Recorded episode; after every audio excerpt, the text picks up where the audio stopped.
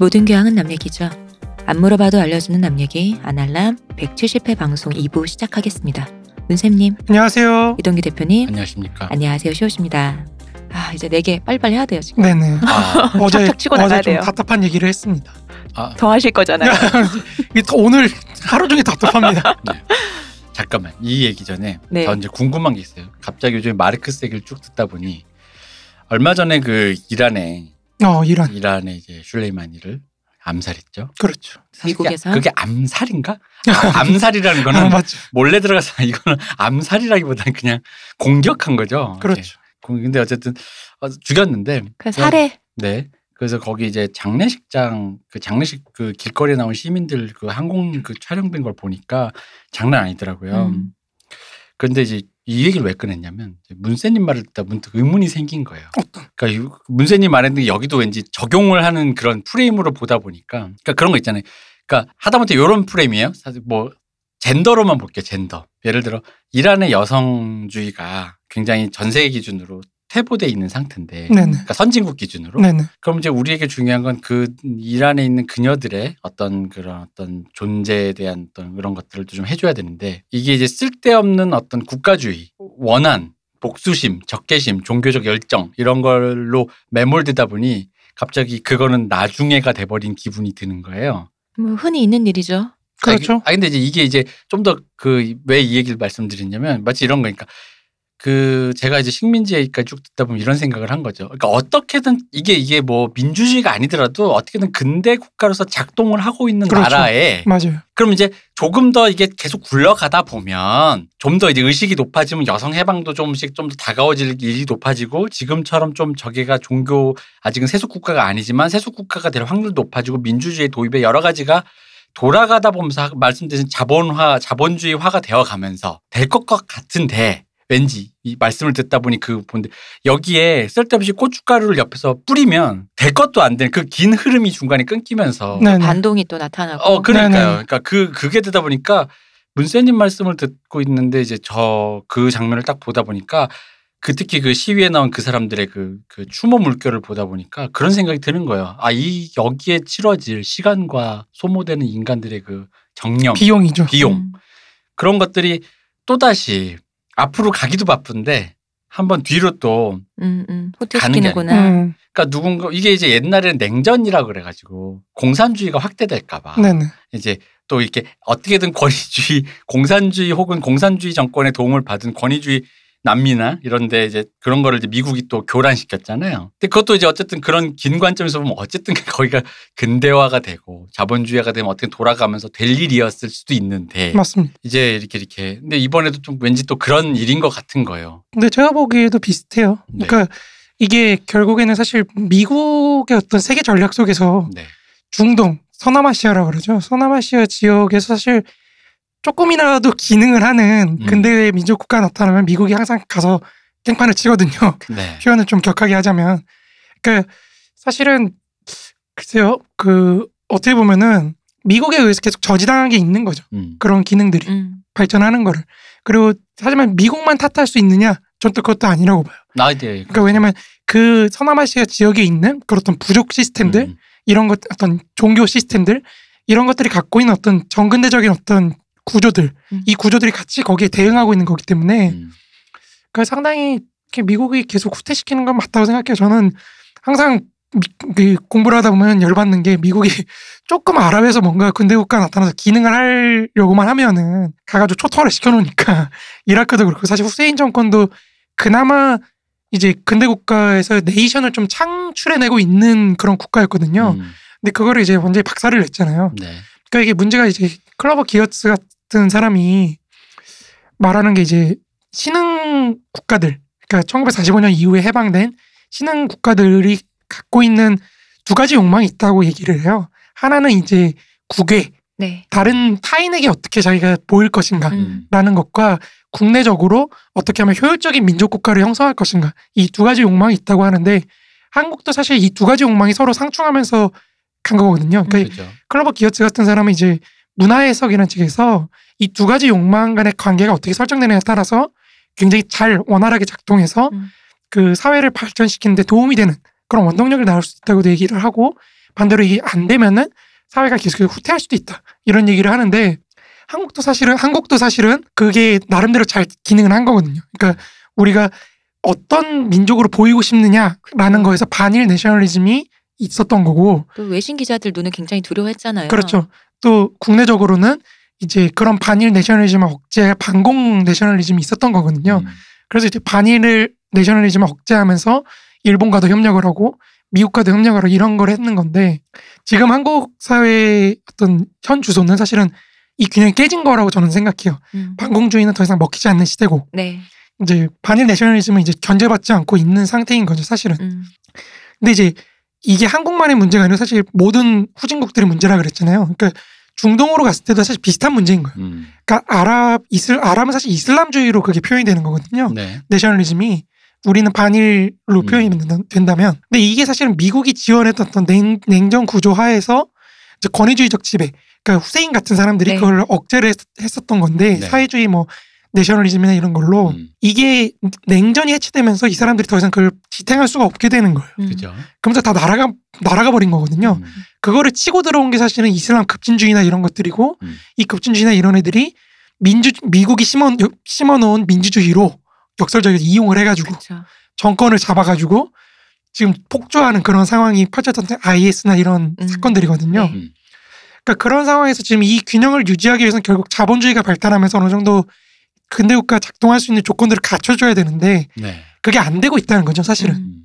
그게 안 되다 보니까 이제 구- 그 근대 국가들이 나름대로 자기의 지지 기반을 얻기 위해서 내셔널리즘에 의존할 수밖에 없고 음. 그런 상황 속에서 이제 반미 정서라든지 음. 이런 게 폭주하면서 사실은 점점 더 악화되는 그런 상황이 펼쳐지고 있다는 거죠. 시대가 한 번 더 뒤로 가는구나 싶은 약간 이제 그런 그러니까 좀 그런 생각이 들었어요. 그러니까 모르겠어요. 그러니까 그게 냅뒀으면 어땠을지 모르지만 어쨌든 작동하게 어쨌든 일하는 그래도 그런 수많은 나라들 중에서 좀 그럼 돌아가는 나라라고 그렇죠. 게 있는데 아 그러다 보니까 그러니까 그래서 이제 여성주의 예로 이제 예를 들어본 거죠. 그러니까 그게. 조, 조금만 더 앞으로 갈 수 있는 건 이제 그건 다 나중 문제가 되어버려. 또 다시 나중 문제가 네. 되는 거죠. 그 내부. 민주화 문제도 마찬가지예요. 그죠. 사실 이번에 그 살해 이제 암살 당한 그 사람이 공살 공살 예, 그렇죠. 이제 사실 강경파거든요. 네. 내부 강경파고 나름대로 급진주의 음. 하고 좀 강한 연결이 돼 있던 사람인데 이 사람을 중심으로 이제 원건파라든지 이런 사람들이 다 여- 얽혀 있었던 건데 음. 그렇게 죽어버리면 순교가 되잖아요. 그렇죠 순교가 돼가지고 그죠. 근데 사실 뭐 이슬람 그 이란 내부의 원건파들 입장에서 좋을 거예요 좋으니까 사실 이 정도로 끝내는 거겠죠 음. 사실 합의한 합의된 네네. 상황이 있는 거겠죠. 그러니까 트럼프가 어떻게 보면 도와준 역할을 한 걸 수도 있어요 음. 그러니까 사실 이란도 이제는 한계에 도달해 가지고 국내 그 미국의 경제 제재나 이런 것 때문에 한계에 도달해 가지고 이거를 좀 극복하지 않으면 안 되는 상황이기 때문에 좀 어렵죠. 사실 이거를 어떻게 근대국 제대로 된 근대 국가를 형성을 해서 자본주의를 발전시키면서 사회를 통합성을 높일 것이냐 이런 문제 를 어떻게 해결할 것이냐라고 했을 때 지금 이란이 답이 없는 건 맞아요. 그래서 몇 년간 최근 몇 년간 박근혜 정부 때도 그렇고 그러니까 이란이 해외와 지금 뭔가 되게 좀 태도가 좀 많이 바뀌었었잖아요. 네네. 근데 오바마가 잘 해놨는데 네. 그걸 이제 한 번에 이렇게 트럼프가 해놔가지고 저는 사실 트럼프를 굉장히 부정적으로 봅니다. 트럼프가 그래도 일관성이 있다고 오바마가 한 거 다 반대로 하는 거 그렇죠. 일관성이 있는 거죠. 그 오바마가 굉장한 진전을 이뤄낸 거거든요. 음. 그 사실 중동에서 이제 미국이 빠질 때도 되긴 했거든요. 그러니까 어느 정도 좀 발을 빼면서 이제 미국의 힘을 좀 추스르고 좀 음. 중국이나 이런 쪽을 그러니까 오바마 정부는 사실은 중국을 이제 어떻게 견제할 것이냐 이거에 네. 초점이 맞춰져 있었는데 이 트럼프 씨가 이제 다 뒤집어 버리는 바람에 지켜보면 알겠죠, 뭐. 네네 어쨌든 다이나믹해졌습니다. 네. 그렇습니다. 그래서 아마 우리가 이제 보려는 이 네 가지 다섯 가지 요소들이 그 이란 사회 분석할 때도 적용될 수 있다는 점. 음. 네.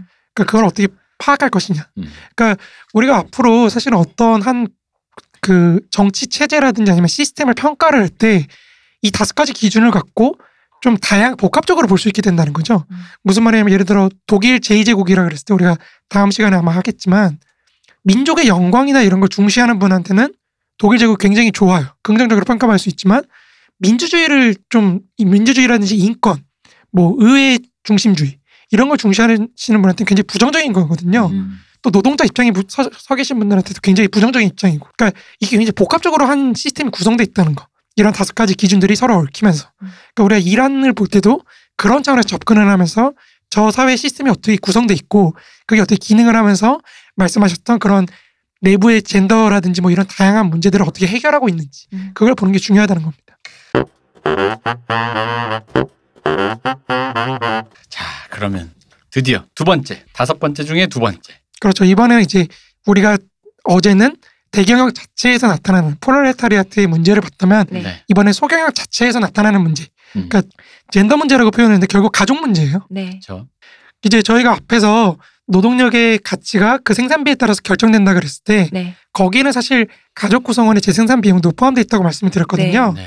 이 재생산 비용으로 이제 일부 1차적적 관계, 다시 말해서 소경영의 재생산 행위인 어떤 노동자의 생활의 재생산을 위한 업무나 뭐 말 그대로 소경영 자체의 재생산, 그러니까 임신과 출산이나 이런 거죠. 네. 그러니까 이런 업무를 수행하는 것은 사실은 현재까지 비교적 최근까지는 여성들의 몫이었어요. 그렇죠. 네. 그러니까 가족이라는 소규모 공동체에서 공동체 외부의 어떤 업무를 수행하는 것과 공동체 내부의 업무를 수행한다고 했을 때 외부의 업무는 주로 남성들이 네네. 했고 내부의 업무를 주로 여성들이 했던 거거든요. 네. 네. 그러니까 일종의 분업 관계죠. 네. 가족 내에 있는. 그러니까 이런 이런 업무를 수행을 하- 해야지 사실은 이 가족이라는 공동체가 기능을 할 수가 있는 건데 그렇죠. 이거를 이제 역사적으로 볼 때 사실 특히나 마르크스 엥게스가 역사적으로 볼 때는 여성이 이제 원시 시대 남성에게 종속돼서 예속이 돼서 부계제적 일부 일처제로 가족이 재편 재편성되는 그런 여성의 어떤 세계사적 패배를 음. 당한 뒤에는 이제 소경영의 담당자는 주로 남성이었고 음. 거기에 예속돼 있는 건 여성이었던 거죠. 그러니까 이런 일부 일처제적 가족 형태가 사실은 그렇게 보편 그러니까 보편적이긴 한데 또 보편적이지 않은 사회들도 꽤 많아요. 음. 음. 그러니까 가족 형태가 굉장히 다양하거든요. 그리고 꽤 근세에 꽤 최근에 확립된 거잖아요. 네네. 이것도. 특히 우리 한국 사회 같은 데서는 굉장히 근세, 네. 특히 식민지계를 거치면서 확립된 게 커요. 음, 음. 그때 이제 족보도 막 만들고 그렇죠. 막 이러면서 그러니까 무엇보다 이제 그때 호주제가 도입이 된 거죠. 음. 그러면서 이제 사실은 2004년에 해체될 때까지 거의 근 100년을 그 호주제 기반에서 한국 사회가 지탱되어 왔던 거거든요. 그러니까 뭐 뒤에서 얘기- 말씀드리겠지만 이 문제가 사실 우리 사회의 문제이기도 해요. 지금도 음. 네. 이 가족의 문제라는 그럼요. 게. 그러니까 오해를 해서는 안 되는 게 여기서 특히 마르크스하고 엥겔스가 여성의 예속이 당연한 거라고 생각하지 않았어요. 그러니까 이 두 사상가는 프리의 말을 받아들여서 한 사회의 어떤 문명화 수준은 여성이 얼마나 자유로운가 음. 거기에 달려있다고 말할 정도로 음. 그거를 그렇게 당연하다고 생각하지 않습니다. 아무튼 가족 공동체의 어떤 전체를 경영하고 그 외적 업무를 수행하는 것은 남성이 이제 주축이었고 역사적으로 음. 가족 공동체 자체의 어떤 재생산을 위한 업무, 내적 업무를 수행한 것은 이제 여성들이었는데 마르크스와 엥겔스가 보기에 이러한 여성의 예속은 이제 여성의 어떤 건- 여성에 대한 경제적인 억압에서 비롯됐다는 거죠. 네. 그러니까 옛날에 공산주의적 세대, 다시 말해서 이제 초기 원시 공동체 네. 그런 원시 부족적인 단계에서는 이제 여성이 집안 살림을 맡아보는 것이 남성이 어떤 식료품 같은 거를 외부에서 가져오는 획득하는 것과 함께 마찬가지로 사회적으로 굉장히 필요한 일종의 사회적 활동이었다는 거죠. 네. 그런데 이제 가부장적 가족의 어떤 발생과 함께 더욱이 이제 일부 일차제적 개별 가족의 발생과 함께 사태가 일변해서 음. 집안 살림은 이제 그 사회적 성격을 상실하게 되고 그것이 이제 사회와 무관하게 되는 거죠. 그냥 음. 사적인 일로 사사로운 일로 그렇게 되는 겁니다. 그래서 이제 아녀가 이제 아내가. 아내가. 아내가 아녀래요. 아내가 이제 하녀의 우두머리가 되는 거죠. 음. 음. 그 사회적 생산에서 제외가 되는 겁니다. 네. 그래서 이제 남성의 뭐 폭력 뭐 좀 격하게 말하면 노예처럼 음. 소유물이 되는 거죠. 그래서 마르크스하고 엥겔스는 다시 여성이 이제 사회적 생산에 복귀하는 것이 여성 억압을 타파하는 데 가장 주요한 기초가 될 거라고 얘기를 합니다. 음. 그러니까 여성 해방의 첫 번째 조건은 여성 전체가 사회적 노동으로 복귀하는 것이며 음. 그러기 위해서는 또한 개별 가족, 다시 말해 소경영이 사회 전체의 어떤 사회 경제적 단위가 되지 않아야 된다는 거죠. 기본 단위가. 그러니까 여담이지만 이게 앞으로 우리가 그 프랑스라든지 독일의 이런 사회를 볼 때 굉장히 중요시 되는 거예요. 그러니까 음. 민족 공동체의 부활을 얘기하는 많은 단체들이 가족에서부터 시작해요. 음. 가족과 종교와 사회재산과 국가, 민족을 지키기 위해서. 음. 이건 거의 변하지 않는 얘기거든요. 음. 그러니까 가족이라는 게 기반이 된다는 거죠. 좀 이따 제가 아마 오늘 얘기할지 모르겠는데 BC 정부도 사실 거기서부터 시작해요. BC 정부의 민족혁명이라는 게 가족을 그러니까 자연 공동체로서의 가족을 어떻게 그 기능을 회복시킬 것이냐, 음. 개인주의로 해치는 것을 어떻게 막을 것이냐 이거부터 시작하는 거거든요. 그래서 되게 권위주의적이에요. 음. 권위주의적이고 위계적이에요. 아버지가 자식을 하듯이 국가나 이런 사회들이 이제 아래 사람들을 돌봐주고 그렇게 위기적으로 하다 보면 사회가 통일되는 하나의 민족체를 이루게 된다. 민족 공동체를. 그러니까 이런 관점 가족에서부터 시작한다는 거. 그래서 어쨌든 근대 사회라는 건 기본적으로 이 개별 가족들이 가장 기초적인 사회 단위로서 우리 사회도 사실 그렇거든요. 음. 이 개별 가족부터 시작해서 사회 전체의 제도나 이런 것들이 네. 많이 기능을 하는 거죠. 음. 그래서 사실 이제 솔로들이 힘든 거죠. 그쵸. 세금은 세금대로 세금 세금대로 아파트 당첨도 잘 안 되고 음, 혜택도 못 받고. 그렇죠. 신혼부부한테 다 주고 음. 그러니까 이런 정책들이 사실 거기서부터 시작을 한다는 거예요. 그러니까 그래서 이런 기본 단위들, 이런 기본 단위가 되지 않는 거, 거기서부터 여성의 사회적 해방이 시작된다는 겁니다. 우리식으로 말하자면 이제 소경영이 중심축이었던 사회에서 대경영이 중심축인 사회로 옮겨가는 거죠. 음. 그래서 우리 시대에 이제 대공업이 대공업만이 이제 여성한테 그것도 오직 여성 프롤레타리한 테만 이제 사회적 생산으로의 길을 다시 열어줬는데 근데 이 경우에도 사실 여성이 이제 가정 살림을 돌보기 시작하면은 사실은 사회적 생산에서 제외되는 거죠. 음. 이게 사실은 그 성균관대에서도 조사한 게 있어요. 뭐냐면 가정일과 가사노동 이것과 사회생활 이걸 동시에 했을 때 남성과 여성 중에 누가 더 부담스러워하는가 음. 그거를. 근데 그 연구에서는 이제 여성이 그 둘을 병행했을 때 좀 더 힘들어하는 게 크다 그런 결론이 나왔거든요. 그러니까 이제 근데 이제 이런 얘기를 하면 제가 이런 얘기를 하면 보통 아 그럼 우리가 여성들의 그 부담을 줄여주기 위해서 어떻게 할 것이다 뭐 이런 얘기를 해야 되는데 네. 요즘에는 이게 약간 20대 남성들이 좀 반발하는 게 크다 보니까 그래서 여자는 집에 있어야 되는 거예요. 이런 식으로 결론을 내더라고요. 아, 그래요? 네, 어머 세상에. 제가 좀 당황하는 어머 세상에. 맞벌이 하자고 할 거면서. 그러니까. 네, 아무튼 그런 걸 좀 줄여줘야 된다는 거죠. 우리가 자유의 관점에서 음. 여성들의 그런 걸 줄여줘야지 사실 여성의 방의 조건이 갖춰진다는 거. 그래서 이제 여성의 지위가 공장에 진출하건 뭐 의사나 변호사를 막론하건 어느 분야에 진출하건 사실 가사노동에 그렇게 얽매이게 되면은 별 의미가 없어진다는 거. 그쵸. 그래서 현대의 개별 가족은 아내의 어떤 공공연한 또는 은폐된 간의 노예제에 기초하고 있으며 이제 그리고 현대 사회는 순전히 개별 가족이라는 그런 분자로만 구성된 어떤 네. 집단이라는 거죠. 그러니까 가족이라는 패밀리잖아요.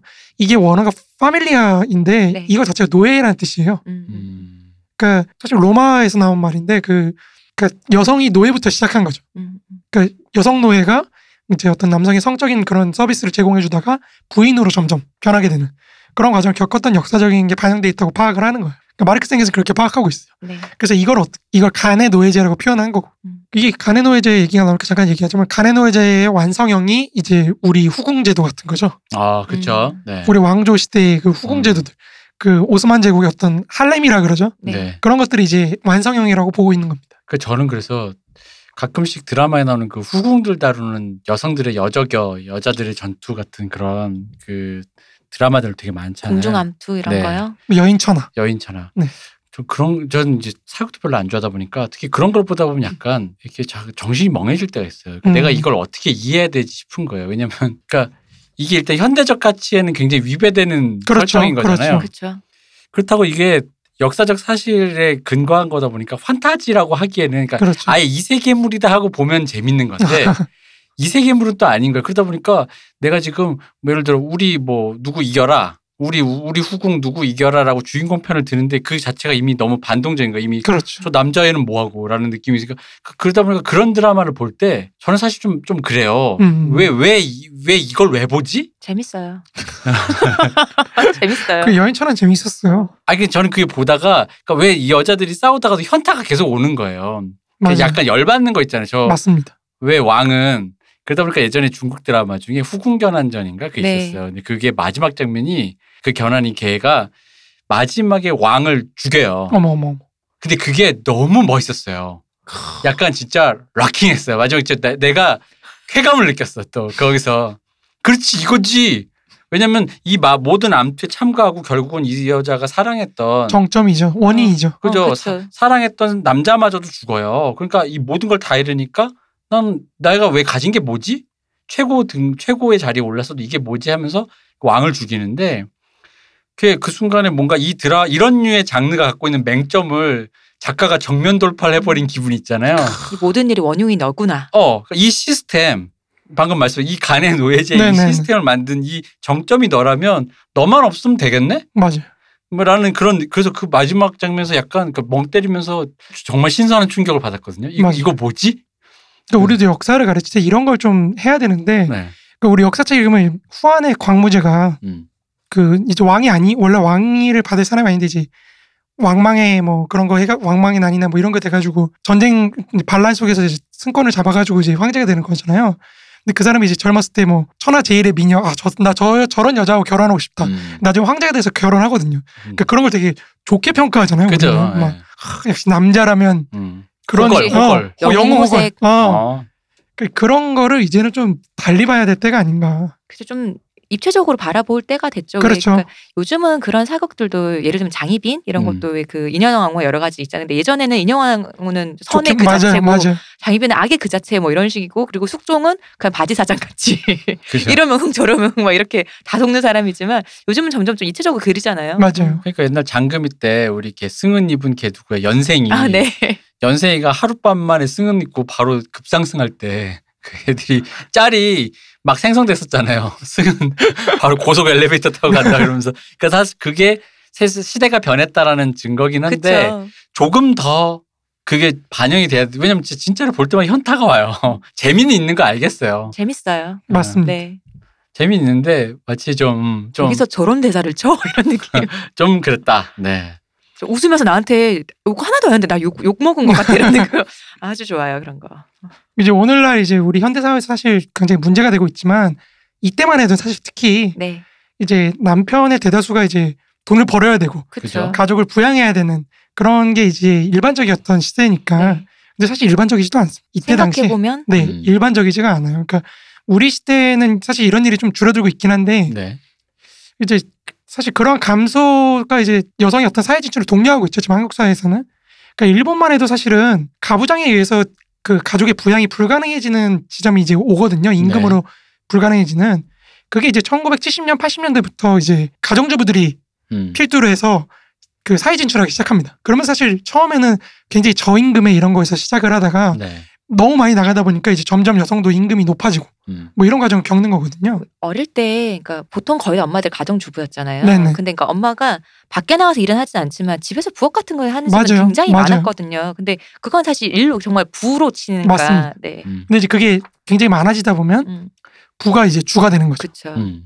그 실제로 우리 지금 지금도 이게 슬픈 얘기긴 한데 그 황혼 이혼, 네. 그러니까 50대 때 이혼하는 부부가 그렇게 많대요. 혹은 그죠. 결혼 네, 그렇죠. 근데 그 내용들 보면은 이제 와이프가 직장 이제 남편 벌이가 시원찮으니까 직장에 나갔다가 사장님하고 음. 어, 눈이 맞아서 이제 뭐 같이 일하다 보니까 뭐 세상에 뭐 이제 그래, 능력자시다. 뭐 그런 것들이 많다고 하더라고요. 능력자시네. 그래서 이제 엥겔스가 말하는 이제 가정에서 남편이 부르주아지고 아내가 프롤레타, 프롤레타리아트. 그러니까 이 말이 되게 유명한 말이에요. 사실은 음. 제가 주석에도 달아놨는데 슐라미스 파이어스톤의 이제 성의 변증법이라는 책이 이 말을 그대로 가져가서 자기 논지를 전개를 시키거든요. 네. 그러니까 파이어스톤이 이제 마르크스 엥겔스 공산당 선언을 차용을 해가지고 자신의 책을 이제 저술을 했는데 이제 프롤레타리아트가 생산 수단을 이제 부르주아로부터 탈취를 해가지고 혁명을 이루는 거잖아요. 네. 그래서 자유롭게 되는 거잖아요. 음. 마찬가지로 프롤레타리아트인 여성이 이제 남편으로부터 음. 남성으로부터 생산수단이라고 할 수 있는 임신 음. 그걸 탈취를 해야 된다는 거죠. 음. 그래서 이 사람이 인공수정 뭐 이런 걸 굉장히 그 임신 여성의 임신의 기능을 완전히 생물학적으로 분리를 시켜야 된다. 음. 뭐 이런 얘기를 하거든요. 이렇게까지 극단적으로 가지 않는다 해도 여성의 사회 진출에 굉장히 큰 혁혁한 공을 세운 게 콘돔이잖아요. 그렇죠. 콘돔이 굉장히 네. 중요하죠. 그러니까 이제 그런 기능들로부터 분리를 시키는 거. 그러니까 이제 그런 얘기들 굉장히 유명한 말인데 뭐 아무튼 이런 상황이 사실 많이 해소가 되고 있지만 동시에 이제 남녀 간의 갈등도 굉장히 극심해지고 있죠 지금. 네. 그러니까 가족 또한 사실 상당히 많이 해치된 그런 상태입니다.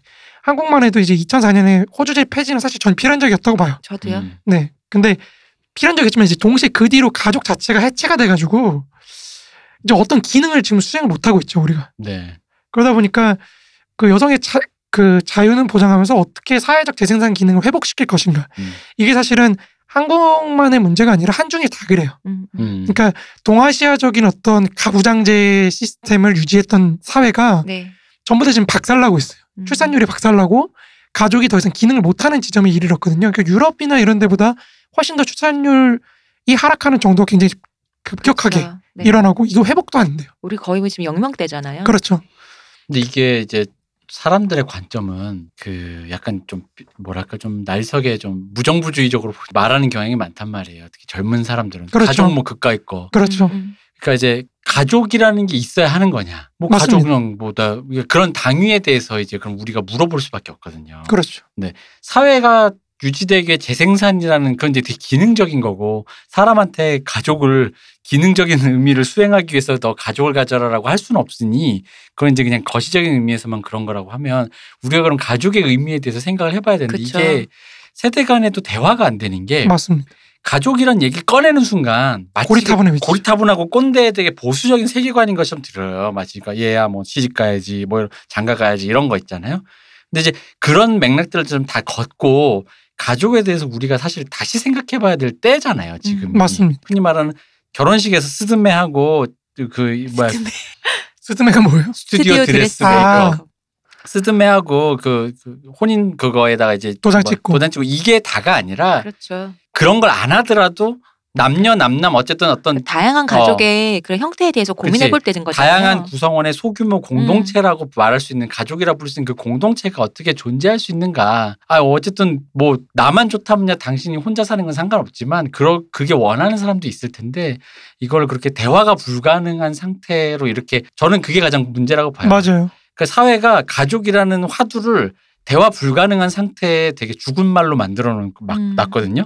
가족이란 말 꺼내면 꼰대예요. 맞아요. 예. 그러니까 저도 제가 사석에서 여러 번 말씀드렸는데 가족에 관심을 갖는 학자들도 없어요. 사실은 음. 한국 네. 사회 역사학자들도 그렇고 그러니까 제가 저 가족에 관심이 많아서 공부를 좀 하려고 합니다라고 해서 선생님들 반응이 그런 걸 왜 해? 음. 그러니까 이런 반응들이 굉장히 많으셨어요. 그렇죠. 아니면 뭐 좀 거시적인 걸 해야 되는데 큰 거, 큰 그렇죠. 거. 우리 문세님 큰일 하셔야 되는데 가족 같은 거 연구하고 뭐 이런 거 있잖아.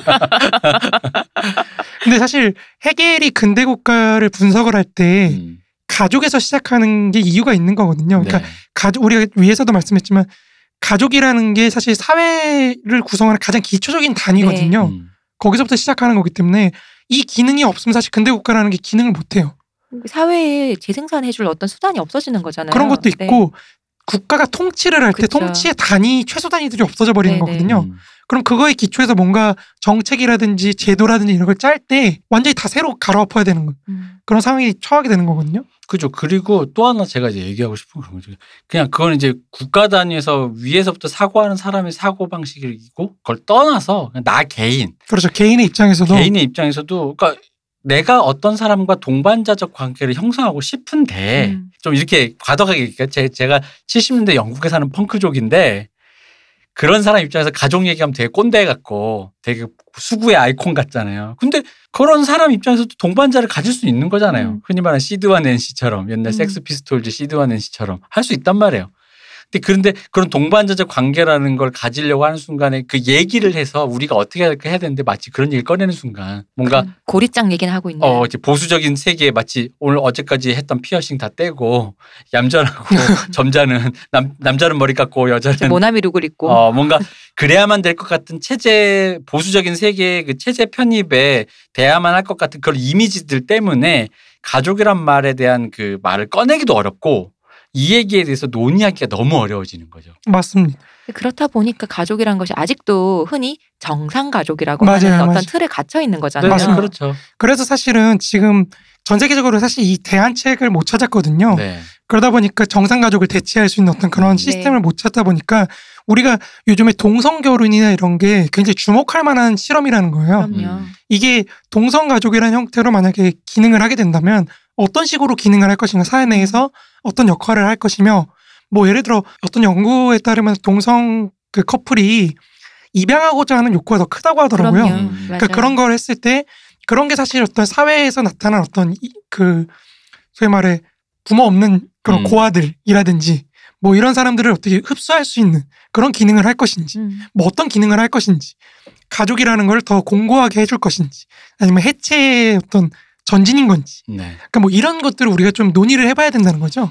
그러니까 그래서 인식의 벽을 깨는 게 참 시급합니다. 저는 진짜 가끔 트위터 보다 보면 그 짧은 말로 들으는 그 약간의 그 흥채풋풍 이런 이런 류의 말 속에 지나가는 그 가족에 대한 시니컬한 마음들이죠. 그게 뭔지는 저도 그렇죠. 이해합니다만 이해는 되죠. 이해는 하는데 우리가 이제 누군가 그 얘기를 하려고 할 때 그게 이제 그 흔히 말하는 고리타분한 그 어떤 그런 얘기는 아만은 아니다라는 거가 사회적으로 일단 먼저 합의가 네 좀 이루어져야 되는 이루어져야 되는데 아직도 진짜 진짜 그래요. 정말로. 어서 생활 동반자법이 개정되어야. 맞습니다. 네. 그러니까 이게 언어도 좀 바꿔야 돼. 그러니까 가족이 아니라 말씀드린 그 동반자라든가 음. 뭐가 됐든 참 이게 요원한 문제인 것 같아요. 맞습니다. 근데 아무튼 이제 가부장적 일부일처제는 마르크스와 엥겔스가 볼 때는 사실 당대 프롤레타리아트한테는 없는 거예요. 음. 왜냐하면 이제 프롤레타리아트는 이제 남녀 모두 일하지 않 일하지 않고는 가족을 유지할 수 없다 보니까 그렇죠. 여성의 사회 진출이 굉장히 많이 이뤄진 네. 그런 형태라는 거죠. 특히 엥겔스가 이제 1840년대 영국에 대해서 묘사를 하면서 이제 우리식으로 표현을, 표현을 하자면 일종의 매맞는 남편 음. 음. 이런 걸 많이 발견을 해요. 음. 프롤레타리아 가족을 봤더니 여자가 남편을 막 이렇게 폭력으로 막 때리고 있고 이런 것들을 발견하다 보니까 이거 가부장제라는 게 완전 무너졌구나. 음. 그러니까 이런 걸 이제 본- 발견을 하는 음. 거죠. 그러니까 그 이제 당 앵게스 자체는 사실 어쨌든 여성에 대한 폭력이든 남성에 대한 폭력이든 둘 다 어쨌든 부정적인 거다. 폭력인데 부정적인 그렇죠. 거죠. 네. 근데 그렇긴 하지만 어쨌든 이미 그가 살고 있던 시절부터 우리가 생각하는 것 이상으로 가족이 많이 해치된 음. 그런 형태도 나타나고 있었고 1840년대임에도 불구하고 네네 마르크스 앵게스는 이제 그에 기초한 어떤 새롭게 형성될 가족에 대해서 굉장히 고민을 했다는 거죠. 네. 근데 뒤에 이제 경제가 발전해 나감에 따라서 이제 가부장적 일부 일처제가 이제 보편화될 수 있는 네. 그런 기반들도 나타나게 되고 뭐 음. 그래서 이제 좀 문제가 다시 돌고 도는 음. 그런 상황이 되긴 했지만 어쨌든 뭐 프롤레타리아트 가, 가정에서도 이제 남성들이 똑같이 행동하고 그런 네. 모습을 많이 보여 보여줬으니까요. 어쨌든 근데 이런 가족 내에서의 어떤 남녀 간의 문제, 이런 가족의 기능을 어떻게 보존할 것인가 음. 이런 문제들이 이제 두 번째 갈등 요소라고 할 수 있죠. 음. 네. 여기서 이제 걸리는 겁니다. 계속. 정말 아까는 노동 귀족 그러니까 노동자들 간의 차이에 대해서 말씀하셨는데 이제 또 가족 내에서의 그렇죠. 성별이라든가 역할에서의 또 차이가 또 발생하고 특히 요 마지막 얘기 있지 않습니까? 남편이 가정에서 부르주아 지처럼 행동하려고 하는 네네. 참 뭔가 네. 상사세요. 그럼 이제 세 번째로 넘어가자면 세 네. 번째가 이제 소경영과 대경영 간의 어떤 분업 관계. 네. 네. 그러니까 사회 전체 분업 관계 속에서 다른 계급들하고의 관계죠. 네. 프롤레타리아트와. 그러니까 대경영 내에서 나타나는 어떤 노동자의 분열과 노동자 가족, 소경영 자체 내에서 나타날 수 있는 어떤 젠더 갈등이라든지 뭐 가족 문제라든지 네. 이런 까지 봤는데 여기서 더 나아가서 이제 소경영과 대경영 사이 내에서 나타나는 어떤 분업 관계로 인해서 다른 계급들하고 맺고 있는 그런 관계도 다뤄야 된다는 거예요. 네. 특히 여기서 문제가 되고 있는 것은 이제 뿌띠부르주아, 네. 음. 이제 소부르주아, 우리식으로 우리가 이제 봤던 농민 계급, 음. 네. 그러니까 이런 게 굉장히 중요해지는 거죠. 예전에 잠깐씩 얘기했죠. 네네. 이거. 여기서 이제 그 혁명의 방법론 차원에서 굉장히 중요한 건데, 그러니까 본질적으로 마르크스는 이제 공산당 선언이나 고타강령 비판 음. 이런 데에서도 계속해서 다시금 논하듯이, 그러니까 오늘날의 부르주아지들하고 대립하고 있는 계급들 중에서 가장 혁명적인 건 프롤레타리아트가 맞지만 음. 그렇다 그래서 다른 계급들이 다 반동적인 건 아니라는 거예요. 음. 얘네가 그 이건 뭐 사실 마르크스의 당대 현실에 대한 이해와도 굉장히 깊게 연관돼 있는데 마르크스에 따르면 사실 그 19세기 당시 자본주의 사회는 이제 봉건적인 혼합물에서 다소간 해방되고 음. 각국의 독특한 역사적 발전에 의해 다소간 수정되어서 음. 다소간의 차이를 보이면서 발달한 모든 문명이 존재하고 있는 그런 게 자본주의라는 거거든요. 음. 이걸 다시 말하자면은 아직 자본주의 사회는 봉건제 잔재인 어떤 봉건적 혼합물에서 다소간 해방된 음. 그런 형태로만 존재하고 있지 전체 사회를 자본주의적으로 재편하고 있지 못하다는 거죠. 네. 네. 혼재되어 있다. 그렇습니다. 따라서 우리가 앞에서 논했던 것과 같이 이제 다른 생산 관계 속에서 뭐 어떤 농민이라든지 이런 것들과의 관계나 그런 문제들이 굉장히 중요할 수밖에 없다는 거죠. 네. 그러니까 마르크스에 따르면 이 쓸모 없어진 음. 이미 대경영의 시대가 이미 펼쳐졌기 네. 때문에 마르크스가 네. 보기에는 이런 쓸모 없어진 생산 양식의 어떤 산물인 사회적 지위를 고수하고자 하는 어떤 봉건 영주나 뭐 하층 중산 계급 음. 이런 애들이 이제 농민인 거죠. 뿌띠 부르. 네. 네. 그러니까 이들에 비해서 부르주아지들은 하나 혁명적인 계급인 거죠. 대공업을 담당하는 역할을 음. 하는. 그렇게 파악되기 때문에 봉건 영주나 하층 중산 계급, 뭐 뿌띠부르주아지, 뭐 농민, 뭐 이런, 이런 사람들이 부르주아지들과 하나에 묶일 수는 없는 거예요. 네. 음. 그 오히려 부르주아하고 반대에 있는 거죠. 음. 이 사람들이. 그래서 그들은 부르주아들하고 대립하기도 하고 또 동화되기도 하고 뭐 이런 가변적인 존재들인 거죠. 음. 특히나 자본주의적 생산이 막 발달해가지고 이제 중간 계급의 몰락, 몰락이 가속화되면은 네. 하층 중산 계층도 이제 볼 때 자기가 프롤, 프롤레타리아로 몰락할 음. 그런 위기에 처하게 되면 이제 혁명적으로 바뀌기 시작한다는 겁니다. 음. 이게 나중에 사실 다수자 혁명이라 그래서 모든 계층들이 부르주아를 제외한 민중 혁명으로 갈 수 있는 음. 음. 그런 기반이 되기도 하는 거거든요. 음. 애워싸게 되는 거군요. 그렇죠. 네. 그게 바로 이제 이걸 실천한 얘가 바로 레닌인 거죠. 음. 음. 레닌이 이제 가난한 농민들한테 너네는 프롤레타리아트하고 같다. 음. 이러면서 이제 그들을 하나를 묶어내는 거거든요. 네. 물론 이제 그러한 노력이 이제 바로 이제 사태가 변화하겠다는 무의미해지고 이제 러시아 혁명이 사실 굉장히 복합적인 혁명들이 나, 나- 그 동시다발적으로 일어났는데 네. 이 가장 결정적인 계기가 사실은 노동자 혁명이 군대를 농촌으로 파견을 해버리는 거예요. 음. 음. 그러면 그 노동, 노동자들을 무장을 시켜가지고 농촌에 가서 식량을 수급해 오게 해요. 음. 음. 도시에 있는 그 레닌이. 음. 그러면 사실 농민혁명을 제압해 버리는 거거든요. 네. 이러면서 사실 그 러시아 혁명이 굉장히 권위주의적이고 폭력적으로 가게 되는 그 결과기 때문에 뭐 레닌이 꼭 잘했다고 하기는 좀 그때는 사탕 발림이었나요? 그렇죠. 뭐 그렇게 볼 수도 있겠죠. 예, 뭐든지 그걸 단축시키고 강제로 하려면 여기저기서 이렇게 또 좀 그런 또 음, 힘들어지는 분들이 나오신다. 네, 그렇죠. 작은 생채기가 생긴다. 이제 여담이지만 이제 사실 이런 자본주의가 굉장히 성숙해진 그런 사회는 이 19세기 당시에는 사실은 영국 정도밖에 없었거든요. 네. 그러니까 1차 노동력, 농업에 투입되는 노동력 비중이 그 전체 노동력 구성에서 그 2, 30% 음. 수준으로 줄어들었어요. 이미 음. 1860년대. 영국은 네네. 네. 그 우리 한국이 사실 70년대, 80년대에도 여전히 40% 이상 차지했던 걸 고려를 하면은 농민들이 40% 이상이었던 거죠. 네네네. 그렇게 생각하면 사실 영국이 100년 이상 앞선 거죠. 진짜. 굉장합니다. 음. 엄청난 거죠. 어, 백 단위가 다르다니. 그래서 이제 마르크스가 이제 거의 영국에서는 혁명의 조건이 무르익었다. 음. 이렇게 얘기를 했던 건데 그 외의 지역에는 사실 그런 게 안 되는 거죠. 그래서 이제 마르크스 앵기스가 보기에 이 어떤 중간 계급은 분명 히 혁명에 도움이 될 수도 있지만 네. 그렇다고 이렇게 굳게 믿을 집단도 또 아니라는 거죠. 알 수 없다고 음. 했잖아요. 그렇죠. 어디로 갈지. 그러니까 오히려 푸티보르주아 대중들은 이제 프랑스 혁명사 3부작에서 우리가 봤듯이 그 보나파르티즘의 네. 어떤 그런 동화되거나 네, 네. 아니면 부르주아 입장에서 프롤레타리아트를 이제 가격하는 음. 그런 어떤 폭력으로 나타나기도 한다는 거죠. 그러니까 이들과의 관계를 어떻게 형성할 건가는 이제 혁명론에서 한번 음. 저희가 살펴볼 네, 건데 이게 어쨌든 세 번째 갈등 요소 중에 하나라는 거죠. 음. 음. 이 많이 줄였습니다. 네. 다른 이 소경과 대경의 분업 관계에서 다른 계급과의 관계에서 나오는 그 갈등. 예, 예. 네, 그게 이제 세 번째 요소고, 거죠. 네. 이제 네 번째 요소가 분업의 어떤 지역적 편제. 음. 그러니까 네. 산업이 뭐 우리도 사실 그런 문제 전라도는 개발이 좀 안 되고 네. 상대적으로 경상도 쪽이 많이 개발이 됐잖아요. 이런 네. 지역적 편제에서 음. 나타나는 어떤 도시와 농촌 간의 갈등, 음. 지방 간의 갈등 이런 게 굉장히 중요해지는 거죠. 사실 이 파트가 중요해서 제가 좀 길게 썼습니다. 네. 그러니까 이미 독일 이데올로기에서부터 한 국가 내에서의 어떤 분업은 그러니까 농업 노동으로부터 산업과 사- 상업 노동을 분리시키고 음. 이제 그에 따라 도시와 농촌이 분리되어서 도시와 농촌의 이렇게 양자 이익과 서로 이해관계 대립되는 그런 분업 관계가 형성된다는 걸 이미 독일 이데올로기에서부터 많이 지적을 해요. 음. 특히나 이제 이러한 도시와 농촌 간의 분리 대립은 야만에서 문명으로 부족제에서 국가제로 국지성에서 민족으로 이행하는 것과 더불어서 거의 역사 초반부터 시작하는 네. 그냥 오로, 거기서부터 시작해서 오늘날에 이- 이르기까지 문명사 전체를 관통하는 굉장히 중요한 분업 관계로 파악이 됩니다. 음. 그러니까 도시의 출현과 동시에 행정, 경찰, 조세 뭐 이런 간단히 말해서 자치제도나 정치 일반에 대한 어떤 필연성이 나타나기 나타나고 여기서 이제 처음으로 시민이 양대 계급으로 분리가 된다는 거죠. 네. 다른 분업 관계를 갖고 있는 네. 예를 들어 농업이라든지 뭐 아니면 공업에 종사하는 사람들 음. 뭐 농업과 목축 혹은 뭐 계급 관계도 이렇게 나타나는 거고요. 도시는 이미 이제 인구, 생산 도구, 자본, 향락 욕구들이 집중된 곳이지만 농촌은 이와 정반대 고립화와 개별화를 보이고 좀 소위 말해 우리가 후지다고 표현해도 될까요? 낙후. 낙후, 네. 낙후가 더 정확하겠죠. 네. 그 낙후된 그런 격차를 가져오는 음. 그 이러한 도시와 농촌 간의 대립은 사실은 사적 소유의 테두리 안에서 존재하고 있다는 겁니다. 음.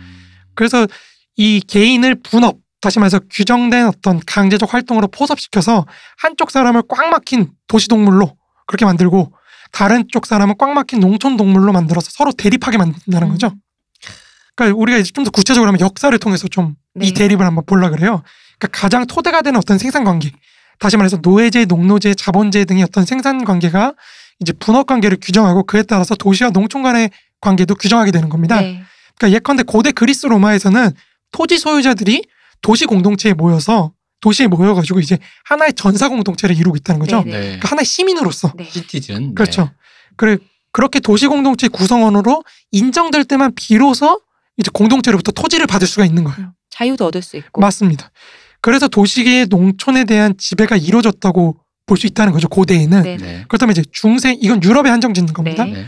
이제 중세에는 봉, 중세 봉건제에서는 영주 농노제의 관계가 기초적인 관계로 농촌에서 이제 깔려서 깔려 있는 거죠. 네네. 그리고 농촌에서 농노로부터 수취한 어떤 잉여들 이런 잉여들을 영주가 이제 봉건 영주를 매개로 해서 도시로 흘러 들어가는 거죠. 음.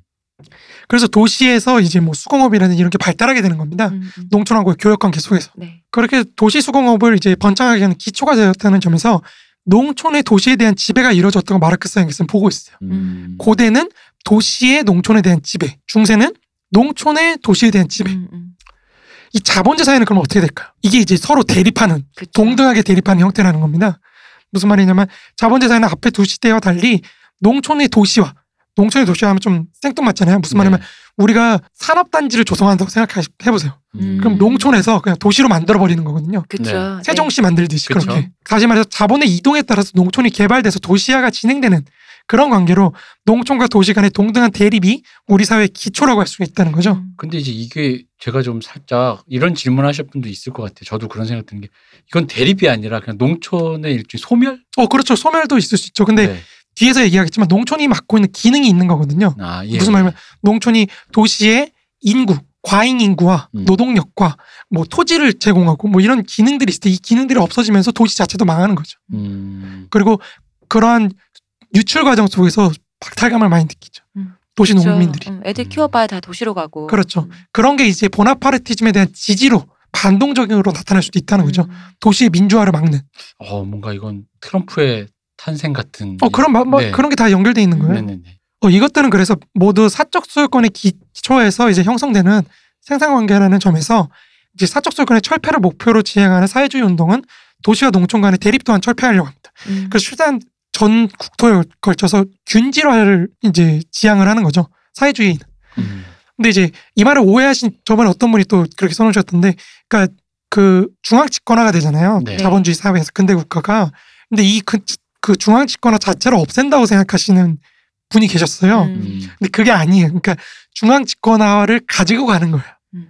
가지고 가지만 최, 전체 사회의 분업 관계를 재조직을 해가지고 최대한 균질화를 시키면서 음, 음. 하나로 통합을 시키는 거죠. 음. 사회 전체를. 그러니까 중앙 집권화 자체를 부정하는 건 아닙니다. 그게 없으면 사실은 이렇게 강력한 행정력을 가질 수가 그쵸. 없겠죠. 네.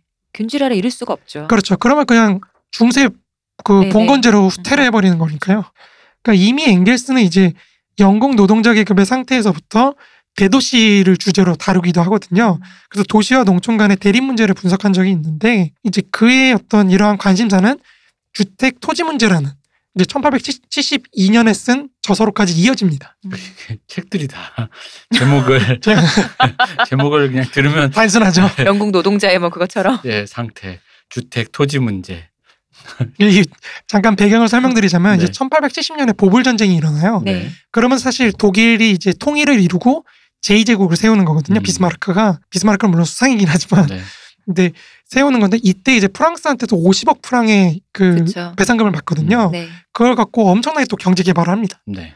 그러다 보니까 이때 도시로 엄청나게 사람들이 몰려들기 시작하는 거예요. 음. 그래서 주택난이 굉장히 가속화되거든요. 음, 음. 근데 곧바로 공황이 터집니다. 아. 아, 1873년부터 이게 세계 자본주의 사회도 중요한 그 전환점인데 1873년이 왜 중요하냐면 이때부터 중공업이 사회에서 중추를 차지하기 시작해요. 음. 소위 말해 중공업화가 시작되기 시작되는 그 기점이거든요.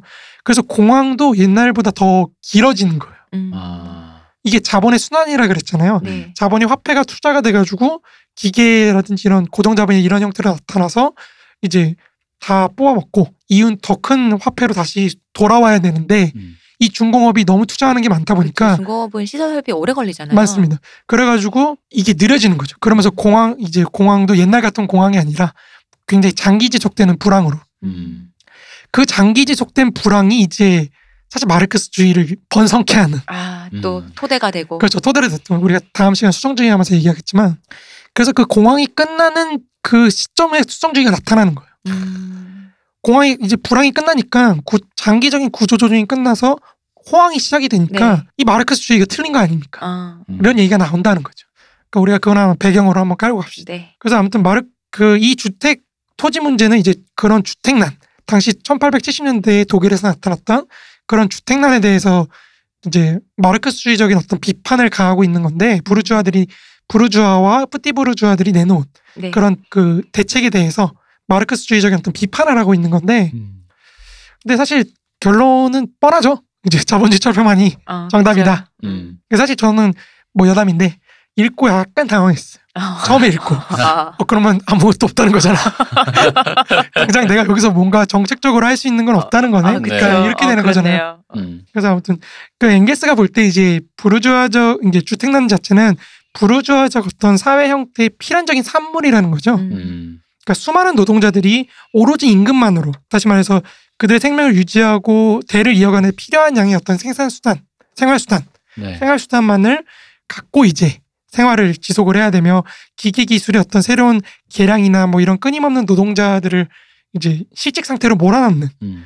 그런 혹은 뭐 이제 주기적인 공황 네. 이런 게 펼쳐지면서 격렬한 어떤 공업의 변동에 따라서 점점 그 직업이 없는 음. 그런 무지 실업자로 만드는 네. 그런 상황에서 이제 수많은 예비군들을 만들어 놓고 다른 한편으로는 또 때로는 팽창한 노동자들 중에 어떤 직업을 빼앗아서 이제 가두로 음. 길거리로 내모는 뭐 그래서 노동자들이 어떤 수많은 그냥 점점 많아지는 거죠 그런 음. 사람들이 음. 그러니까 이런 사람들이 사실 어디 갈 데가 없으니까 도시로 몰려든단 말이에요 기본적으로 그렇죠. 그러니까 이렇게 몰려들었을 때 뭐 그들이 들어갈 주택이 건설되는 것보다 한층 더 급격하게 대도시로 사람들이 막 집중이 되니까 이제 사실 일반적이라면 살지 않을 그런 더러운 돼지우리 같은 음. 그런 공간에서도 사실 우리도 저도 사실 집 옮길 때마다 절망을 많이 합니다. 그럼요. 이, 여기서 살아야 되는 건가라는 그 그럼요. 절망. 그 왜 산업혁명 때 그 사진 보면은 노동자들이 잠을 자는데 네, 근데 그게 돈을 받고 자는 데인데 관이고 정말 맞아요, 관처럼 맞아요, 맞아요. 관을 쭉 깔아놨는데 거기 자는 거예요. 혹은 이것보다 더 싼 게 있어요. 줄을 그냥 하나 걸어놓고 사람이 앉아서 거기 그냥 걸쳐서 자는 그것도 돈을 받는 거예요. 음. 그러니까 그런 지금 그런 지경. 그러니까 이 가옥 소유주가 자본가로서 얼마나 집세를 무자비하게 짜내는지 우리도 뭐 지금 그렇죠. 그러니까 또 이제 이게 이 사람들만 욕할 게 아니라 이 경제 경쟁이라는 어떤 사회적 조건들이 맞아요. 그렇게 강제하고 있다는 거죠. 그러니까 기능적인 겁니다 이런 것들. 그러니까 부- 부르주아 사회가 그런 사회이기 때문에 이제 나타나는 현상이라는 거죠. 음. 그러니까 도시에 일자리가 있고 산업이 편지되어 있다는 그 사실이 이제 농촌에서 도시로의 어떤 대규모 이동 음. 이런 걸 낳는 거예요. 음. 사실은. 그러니까 이렇게 대규모 인구가 도시에 유입됨에 따라서 그리고 경제적인 어떤 몰락 이런 속에서 뭐 더러운 돼지우리 같은 집이라도 사람들이 살려고 하는 사람이 나타나면서 그쵸. 이제 도시의 슬럼가가 형성이 되는 거죠. 그쵸. 그러니까 이 슬럼가 형성은 사실 부르주아지나 뭐 지주와 같은 어떤 사회 지배 계급의 입장에서 보기에는 미관상으로도 물론 안 좋지만 음, 전염병이라든지 음, 음. 뭐 이런 거에 발병 원인이 되기도 하거든요. 이런 지역들이. 뭐라고? 내가 더럽다고? 그래서 이제 이걸 제거하려는 움직임들이 나타나는 거예요. 슬럼을 제거하려는. 네. 그런 게 이제 그 엥겔스는 이제 그 방법을 오스만이라고 부르는데 이 오스만이 이제 오스만 투르크가 아니라 음. 네. 그 아시아에 대한 혐오가 아닙니다. 아 그런가요? 그게 아니고 이제 당시 나폴레옹 3세가 집권을 했을 때 제일 먼저 한 게 뭐냐면 프랑스는 이제 그 국민군이라 그래가지고 뿌띠보르주아들이나 노동자들로 구성된 그 일종의 민방위 같은 게 있어요. 음. 네. 이 민방위들이 혁명에 동참할 때 바리케이트를 쌌는데 네네. 도시가 길이 구불구불하고 막 이러니까 바리케이트를 쌓기 좋다는 거죠. 음, 음, 그래서 군대를 투입하기도 어려워요. 음, 음. 그러니까 이런 거를 이제 도시 미관상 안 좋다. 혹은 뭐 뭐 이제 깔끔하게 만드는 그렇죠. 거죠. 깔끔하게 만드는 그런 시행을 한 게 이제 파리 시장이었나 이 사람이 그 오스만이라는 사람이에요. 그 오스만의 사람이 이제 슬럼가를 그런 식으로 없애는 거거든요. 그래서 건물이 빽빽하게 들어서 있는 노동자 구역을 이제 관통해서 음. 길을 굉장히 곱게 내 가지고 언제든지 군대를 투입할 수 있게 뭐 이런 식으로 하는 거거든요. 그래서 바리케이트 전 시가전 같은 걸 이제 못 하게 되는 거예요. 음. 그러니까 원래는 이런 슬럼가가 그런 바리케이트 전을 할 수 있게 하는 그러니까 저항을 할 수 있게 하는 역할도 했, 했었던 거죠. 이렇게 영화 레미제라블 보면은 맞습니다. 시가전 예, 많이 예. 나오잖아요. 바리케이트 치고 하는 거. 그러니까 이런 창조적인 방법을 생각하시는 분이 계세요. 어청수 씨 같이 이렇게 뭔가 이런 것들을 되게 도시 관점에서 이런 거 참 잘 만드시는 분들이 있어요. 이렇게 맞아요. 창조적이야. 근데 이제 여기서는 딱 그것만 의미하는 건 아니고 이제 엥게스는 이 슬럼가의 제거가 이제 비록 어떤 이제 부르주아들은 우리가 이렇게 도시도 깨끗하게 하고 노동자들도 좋게 살게 해줬어. 라고 찬양을 하지만 도시 재생. 그렇죠. 근데 음. 뒤이어서 보면 사실 그냥 옮겨진 거에 지나지 않는다는 그쵸. 거죠. 그죠. 우리 밀려나는 다 거. 알고 그렇죠. 있잖아요. 그렇죠. 네. 아니면 그 속에 더 기- 지하로 갔든지. 그치.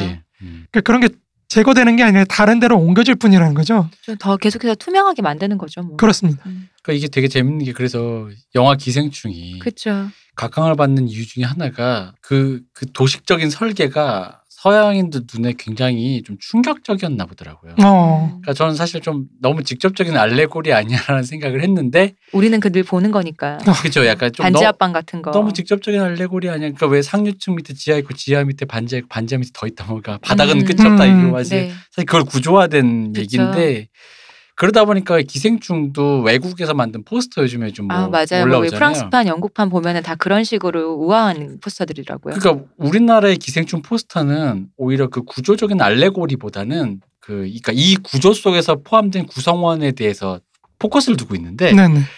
해외 포스터들은 다그그 구조를 구조를 맞아요. 맞아요. 그 구조만 갖고 디자인을 해요. 음. 그러니까 그게 굉장히 그들에게 임팩트가 있는 거죠? 임팩트가 있었다는 네네, 거죠. 그러니까 지금 말씀하시는 것도 약간 그 이거의 그 맥락인 네, 거죠. 그 맥락이라는 거죠.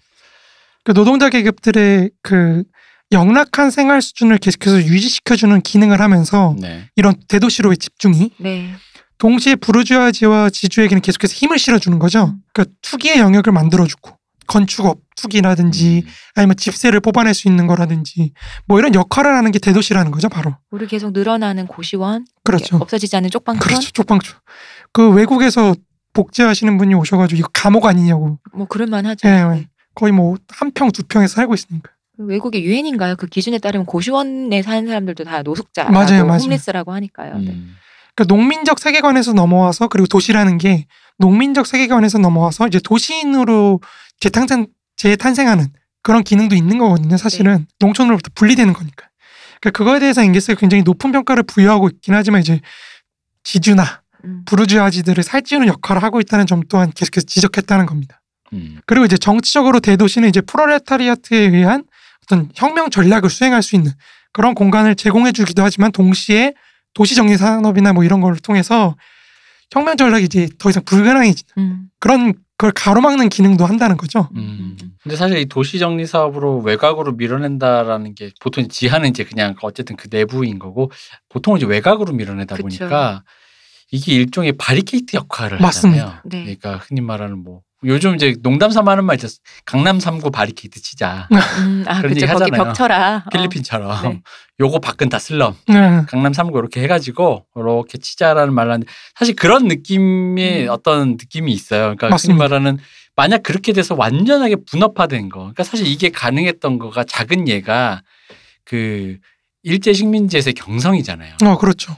경성에서 경 일본 주민 그러니까 경, 도시 명동과 을지로. 네 그죠 종로? 그쪽에 살았던 그 일본인이 해방할 때 해방됐을 때그 실제로 거기서 이제 여기서 난 거의 2세 3세들이 해방되고 이제 본국으로 돌아가야 되잖아요. 음. 그래서 본국으로 돌아갈 때 시내 바깥을 처음 나가봤 맞아요. 음. 봤대요. 그래가지고 봤더니 비포장 도로에 개똥이 굴러다니는 그거를 보고 충격을 받은 거예요. 맞아요, 맞아요. 여긴 내가 수세식 화장실에 전차가 다니는 시대를 살다가 음. 근데 우리 집에서 일하는 조선인 한여는 거기서부터 출퇴근을 하는 거거든요. 딱 이 그림이에요. 맞아요, 맞아요, 그런데 나가서 이- 이런 세상이 세계에 있었다니 하면서 이제 갔다라는 기록이 있어요. 맞아요. 보면은 그러니까 그러다 보면은 왜 그 뭐라 그러지 와해가 된다고 할까 말 그대로 일종의 노동자의 일종의 노동자의 연대조차 분쇄시키는 기능을 좀 한다라는 느낌이 좀 맞습니다. 있어요. 예. 맞습니다. 그런 기능들을 수행하는 음. 걸 굉장히 강조를 하는 거예요. 네. 그러니까 이처럼 대도시로의 어떤 인구 집중이 낳는 문제는 도시 내부의 어떤 슬럼가의 형성이나 뭐 이제 그것의 확장을 낳는데 여기에 이제 더할 부분이 있는 거죠. 그러니까 우리가 여담이지만 조금 들어가지만 그 엥겔스가 볼 때는 말씀하신 그런 대립이 음. 이제 점점 외부로 밀려난다 그랬잖아요. 네. 네. 근데 이제 마이클 데이비스 같은 사람이 쓴 슬럼 지구를 덮다라는 책을 보면은 이러한 대립이 전 세계적인 차원에서 나타난다는 거예요. 음. 그러니까 네. 선진국은 약간 그런 도시 정리가 된 네. 음. 그런 것이 되는 거고 슬럼가들이 제3세계가 되는 거죠. 음. 그래서 이 둘 간의 어떤 대립 관계가 점점 문제가 되고 있는. 음. 저는 참 못된 생각인데 도시 바깥으로 슬럼을 밀어내는데 옆날에서 밀어내 우리 슬럼과 저 슬럼이 만나 어떻게 돼요? 그래서 슬럼의 연대지 뭐야 수랑끼리 싸울 수도 있지. 그럴 수도 있죠. 어. 그래서 음. 이게 실제로 쓰레기 문제라든지 그쵸. 음. 선진국들의 쓰레기를 어디에 매, 그 묻을 것인가 매립지라든지 이런 게그 되게 문제가 되잖아요. 그러니까 이 자본과 도시와 노동 간 아, 도시와 농촌 간의 갈등이 민족적 갈등으로 음. 바뀌고 있는 그런 상황까지 나타난다는 거죠. 음. 네. 그러니까 이거의 가장 상징적인 건축물이 지금은 없어졌던 그 홍콩의 구룡성체 아닙니까? 어, 그렇죠. 네. 쌓다 쌓다 쌓다가 결국은 고층 건물이 되어버린 그쵸. 하나의 어떤 그 촌락.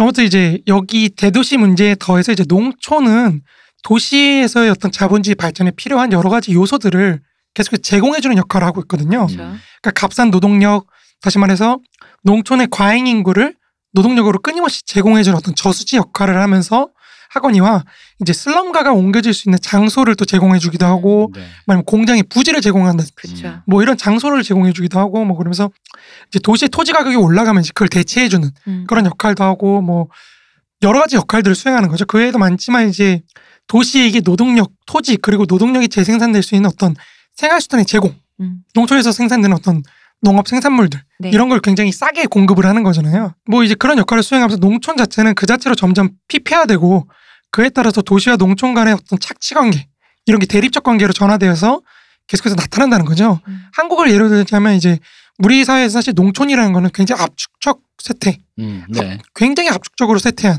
네. 그런 예거든요. 그러니까 농촌의 과잉 인구를 남김없이 사용을 하면서 뭐 저곡 저고가 정책도 막 펼치고 음. 이런 식으로 농민들을 사실 사실상 수탈한 거거든요. 그로부터 도시에서. 그렇죠. 그걸 통해서 이제 고- 공업화를 급속하게 이뤄냈지만 지금 농촌 자체는 사실상 거의 황폐화됐죠. 그렇죠. 음. 노년 세대밖에 없고 네. 뭐 나만 하는 게 없죠. 그러니까 더 이상 농촌 자체가 이제 지역 발전이 불가능해지는 음. 그런 지점에까지 이르게 된 거예요. 지금 우리 현실은. 그러니까 2020년 이제 1월 8일이죠. 그 한국일보 보도에 의하면 이제 한국의 도시 집중은 상당히 심각해가지고 네. 수도권 인구가 이제 비수도권 인구의 절반을 그 넘어서는 그러니까 서울, 경기, 인천의 인구가 남한 전체 인구 50%를 넘었다. 그렇죠. 그런 상황에 이르게 된 겁니다. 네. 지금. 그러니까 계급적으로 또 이제 도시와 농촌 간의 대립이 노동자 계급의 혁명을 방해하는 그런 역할을 하는 거죠. 음. 계속해서. 우리가 여태까지 다루었던 농민 문제가 바로 이 농촌 문제예요. 음. 음.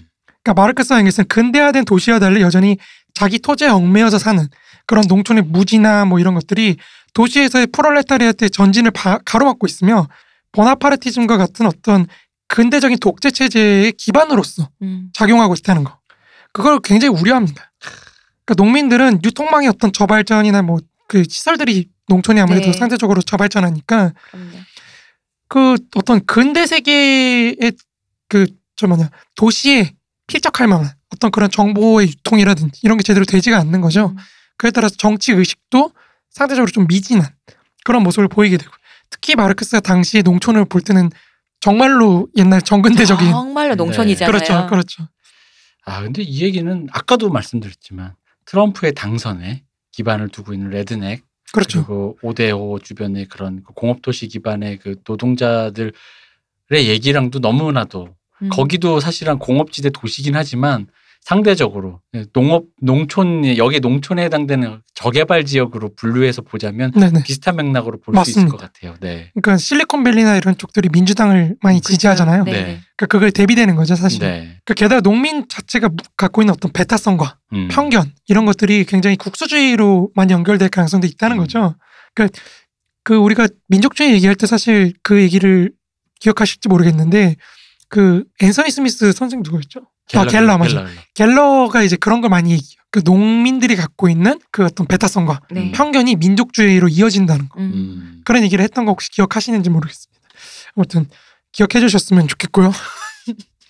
그러니까 이, 이게 미국에서는 농민도 농민이지만 그 저개발된 지역의 뭐랄까 그 철 자본이 철수된 곳에 있는 그러니까 교육이 그. 뭐, 그- 그러니까 디트로이트 같은 네. 그런 네. 도시들 말씀하시는 재교육이 거죠. 이루어지지 않은 채 그, 그 산업의 노동자 자녀 노동자로 남아버린 음. 그 노동자들 또한 이 농민과 같은 성격이 맞습니다. 되어버린다라는 거. 음. 그러니까 사실 여기서 농민이라고 썼지만 우리는 사실 조금 확 현대 시대는 조금 확장해서 볼 필요가 있다는 생각이 들어요. 음. 왜냐하면 요 얘기를 듣고 적용하면 말이 되는데 요 얘기를 안 들으면은 저 사람들도 노동자인데 왜 저러지? 어 그렇죠. 약간 이렇게 또 이게 시선이 갈려버리는데 사실 이, 이 여기서 말한 농민의 관점을 저기에 있는 그 노동자 들 도시 그분은 사실 엄밀하면 옛날 도시 노동자거든요. 맞습니다. 그 보고 이렇게 보기 시작하면은 같은 맥락으로 이게 지금 얘기해 볼 수 있을 것 같아요. 그러니까 농민 혐오가 아니에요. 예, 그러니까요.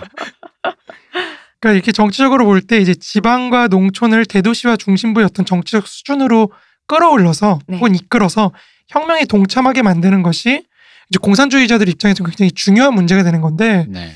이제 사실 우리가 뒤에서 보게 될 소수자 혁명과 다수자 혁명 이 두 가지 주장 모두 사실은 이 농촌 농민 문제 그러니까 음. 이런 상대적으로 저개발된 네. 지역에 대한 것들을 어떻게 해소할 것인가 음. 그러니까 이 물음에서 나왔다는 걸 한번 지적하고 넘어갈 역시 또 이 얘기도 답답합니다. 답답하죠. 굉장히 답답한 얘기입니다. 그러니까 사실 그 1871년에 일어났던 파리 코민이 네. 실패한 가장 큰 이유를 마르크스는 코민이 그 파리는 대도시잖아요. 네. 농촌을 장악을 못했다는 점에서 찾아요. 음. 그 농촌을 장악을 했어야 되는데 장악을 못한 결과 지주들이 장악하고 있는 그 농촌이 이제 지주들이 모여서 만들어낸 의회, 음. 그 보르도 의회거든요. 거기 베르사유 쪽 네. 이제 네. 그 반동들이라고 할 수 있죠. 우리 식으로 표현. 그쪽 이제 보수적인 어떤 군주주의자들한테 이제 농촌이 다 가담하게 돼. 그러면 사실은 파리 코뮌이 실패하는 거거든요. 그러니까 그런 점들이 이제 반영이 돼 있다는 거죠. 그러니까 이게 다 말만 들어도 정말로 지금 농민이라고 한 게 아니라 아까 말씀드린 저개발 노동자라고 본다면은 너무 진짜 생각나는 그 예시들이 굉장히 예시들이 많죠. 그러니까 이게 마음이 갑갑해져 오는 깝깝해지는 거예요. 거예요. 네. 오늘 되게 깝깝한 얘기만 하는데. 진짜 말 그대로 뭐좀 멀리 그러니까 지금 당장 우리끼리는 좀 첨예하니까 멀리 있는 미국 예만 봐도 디트로이트 노동자 이거 어쩔이라는 음. 느낌 있잖아요. 볼티모어 어떡할 거야. 그렇죠. 그러니까 오바마 자서전에서도 그런 얘기들이 되게 많이 나오거든요. 음. 이 산업이 철수한 다음에 남은 사람들은 어떻게 할 것인가. 음. 네. 그러니까 이 문제를 갔을 때 사실 그 자서전에서도 느껴지는 건데 몇십 년 전 얘기인데도 그 절망감 이런 게 되게 막 많이 느껴지거든요. 그러니까 그 마이클 무어가 데뷔작이 로저와 나라는 아 그런 다큐 다큐거든요. 그게 뭐냐면 자기가 바로 그 지역 출신이에요. 거기서 그 GM일 거야. GM인가? 하여간 디- 하여간 그 모터 공장을 축으로 해서 돌아가는 어. 산업 공인데 공장이 철수하니까 동네가 이제 개박살이 난 그렇죠. 거죠. 황폐화되니까요. 그래서 자기 아버지 때부터 이제 모든 이 가족이 그거 됐는데 자기가 그래서 로저라는 그 당시 사장, 회장, 음, 경영자를 로저를 만나겠다. 다짜고짜. 로저를 만나겠다라고 시도를 하면서부터 찍는 거- 거였거든요. 그게 데뷔작이에요. 그러니까 난 로저를 만나서 얘기를 해보겠다. 이 얘기가 어떻게 될 거냐라는데, 하, 근데 지금 이 얘기를 딱 들어보니까 지금 솔직히 말하면 이게 로저를 만날 일이 아니네요. 그치. 그렇죠. 그 네. 사람도 사실 외국은 CEO도 고용된 사람이잖아요. 맞아요, 맞아요. 어. 아니, 그 고용이 아니더라도. 음. 그러니까 그러니까 지금 이게 당- 어. 그런 문제는 아니에요. 오죽했어요. 그러니까 어. 수원에서 공장을 철수한 삼성이 있다고 해서 지금 당장 이재용을 만날 일은 아니고 그쵸. 지금 당장 이제 이, 오히려 이 얘기의 근원에 대해서 지금 우리가 말하고 있는 어쩌다 보니 이 문제가 지금 이렇게 됐는가에 대한 요 분석적인 차원이 필요한데 거기선 주구장창 그 회장이 어디에 뭐 컨퍼런스에 나타났다 그러면 거기 막 급습해서 만나러 가려고 그러고 막 그래요. 그러면서 어. 이제 그 기존의 다큐멘터리가 가졌던 약간 좀 딱딱함을 약간 유머러스하게 돌파했다라는 것에서 마이클 모가 그때부터 화제가 된 건데 음 근데 지금 그이 얘기를 듣다 보니까 그렇죠. 예, 로저를 만날 일은 아니었다. 이게 점 이게 점점 더 복잡해지는 게 왜 그러냐면 좀 제가 조금 뒤에서 좀 얘기할 건데 네. 이 사람들의 기반이 재생산 기반이 이전에는 농민이면 그나마 다행이에요. 네. 그러니까 토지 있거든요. 거기서는. 근데 이게 토지로부터 분리가 되는 거잖아요. 노동자라는 거는. 그쵸. 네, 맞죠. 그렇게 되면 사실 정말 없어졌을 때 그러니까요. 정말 맞아요. 답답해지는 거죠. 음. 그러니까 완전히 완전 소외된 사람 있잖아요. 그렇죠. 완전 소외된 사람이 되는 거죠. 그러니까 완전 우주미아 같은 상태랄까? 금 근원도 기여 게다가 아까 말씀 재교육이라는 것도 비용과 한계라는 게 있잖아요. 40, 맞습니다. 50이 된 음. 노동자한테 공부해서 벼- 실리콘밸리 가서 페이스북 같은 거 만들어 스타트업 해라고 할 수는 없잖아요. 맞습니다. 그럼 이제 이걸 어떻게 할 거라는 건데 아, 정말 이게 이 답답해지는 얘기인 거죠. 그렇죠. 그러니까 사실 한국 사회 지금 현재 모습에서 제일 문제가 되는 거는 지방자치가 안 된다는 거거든요. 네, 음, 그렇죠. 그러니까 제일 큰 문제, 그러니까 이게 지방의 세수로 자치가 되지 않잖아요. 그렇죠. 그러니까 지방을 재생산해야 되는 문제라고 자꾸 얘기를 하는데 재생산 뭐 재생이 아니고 우리는 처음부터 만들어야 되는 음. 그런 거거든요. 사실은 이게 그걸 만들어 본 경험이 없다 보니까 사실 일본이나 이런 데는 봉건제의 어떤 전통이나 이런 게 있어가지고 지역에서 나름대로 기능하는 게 있었는데 음. 우리는 그런 게 없는 사회거든요. 우리는 정근 때부터 계속해서 이동하던 그런 시스템이기 때문에 이거를 도시를 아예 새로 만들어야 되는 음. 지방에 그런 시점에서 지금 그게 잘 안 되고 있는 시점인 거죠. 아 정말 듣다 보면 더 답답해지는. 계속 답답합니다. 제가 문쌤님이랑 녹음하면서 되게 자주 쓰는 말이 제가 난망하다는 얘기를 자주 쓰는데 오늘 정말 난망하네요. 혁명이 이래서 힘듭니다. 네, 그러게요. 네. 어떤 분이 이래서 마르크스가 망했구나라고 어떤 분이 배우는 게 어려워서 그러니까 너무 어려워서 네, 할 얘기가 너무 많다 보니까 아 그러니까 맞습니다. 이게 혁명할래도 그러니까 이걸 지금 여태까지 네 개 했잖아요. 네개이 얘기를 들어보다 보면 이 생각이 듭니다. 하나 더 남았지만 대학교 때 얼치기로 선배들한테 이걸 듣고 혁명해야지라고 마음을 품었던 불씨를 품었던 청년 입장에서는 나가봤더니 이 문제들 있잖아요. 노동자 형이라고 내 맘대로 안 움직여주고 음. 그렇죠. 그 신토불이라고 농민이라고 갔더니 또 농민도 내 맘 같지 않고 다 네. 집에 왔더니 또 우리 엄마도 내 맘 같지 않고 게다가 결정적인 건 한국은 또 이게 있어. 뭐예요? 대학생 연합을 해야 했더니 이 새끼 서울대라고 아, 그치. 내 말 따라하지. 내가 서울대인데. 이게 이제 나 무시해 약간 또 이런 맞아요. 것도 있고 그래서 아 참 네 그러네요 그렇습니다. 답합니다 이제 마지막 다섯 음. 번째 아, 네. 네. 이제 민족 문제죠. 우리 여태까지 굉장히 네. 길게 다뤘던 민족 문제이기 때문에 이건 좀 제가 좀 간략하게 하려고 네. 해요. 그러니까 민족 문제가 이제 마지막 갈등 문제인데 뭐 그렇게 자세하게 논하고 싶지는 않네요. 이미 방송을 다시 한번 들으시는 걸로. 잠깐의 포즈 동안 싶어요라고 말할 줄 알았어 잠깐의 포즈 싶에서 싶어요 이제 다만 여태까지 우리가 살펴본 도시와 농촌 간의 어떤 대립 관계가 전국적인 규모에서 이루어진 어떤 분업 관계와 음, 긴밀하게 연결되어 있다. 그쵸. 음. 그 점을 좀 강조를 하고 싶어요. 그러니까 산업의 어떤 지역적 편제와 지역 간의 관계는 결국에는 그거를 총체적으로 관리하는 관리하고 이제 도시와 농촌 간의 어떤 대립 관계를 이용해서 국민 경제를 경영하는 근대 국가로 나아갈 수밖에 없다는 거죠. 그 점을 좀 강조를 하고 싶어요. 그러니까 우리가 지난 시간까지 살펴보았던 어떤 권위주의 체제의 문제도 바로 이런 연장선상에서 이해될 수가 있다는 거죠. 네 그러니까 민족주의와 민족 공동체, 근대 국가에 의한 사회 통합 과정. 뭐 이런 여러 가지 문제들은 모두 우리가 여태까지 다뤄왔던 어떤 갈등 요소들, 앞에 음. 네 가지들 이런 걸 전제로 근대 국가에 의해서 부여되는 어떤 통일성 속에서 다뤄지는 문제라는 거죠. 네. 이 모든 갈등 요소들에도 불구하고 근대 국가는 사회 전체에 통, 그 어떤 통일성을 부여를 해가지고 네. 나름대로 하나의 사회 구성체를 구성하고 있다는 거예요. 음, 그리고 동시에 이런 여러 갈등 요소들 들이 이제 정치의 영역을 담당하고 있는 근대 국가 내부로 이제 종합이 되는 거죠. 음. 그래서 이제 이게 바로 근대 국가가 수행하고 있는 계급 투쟁의 영역으로서의 기능이라는 거예요. 네.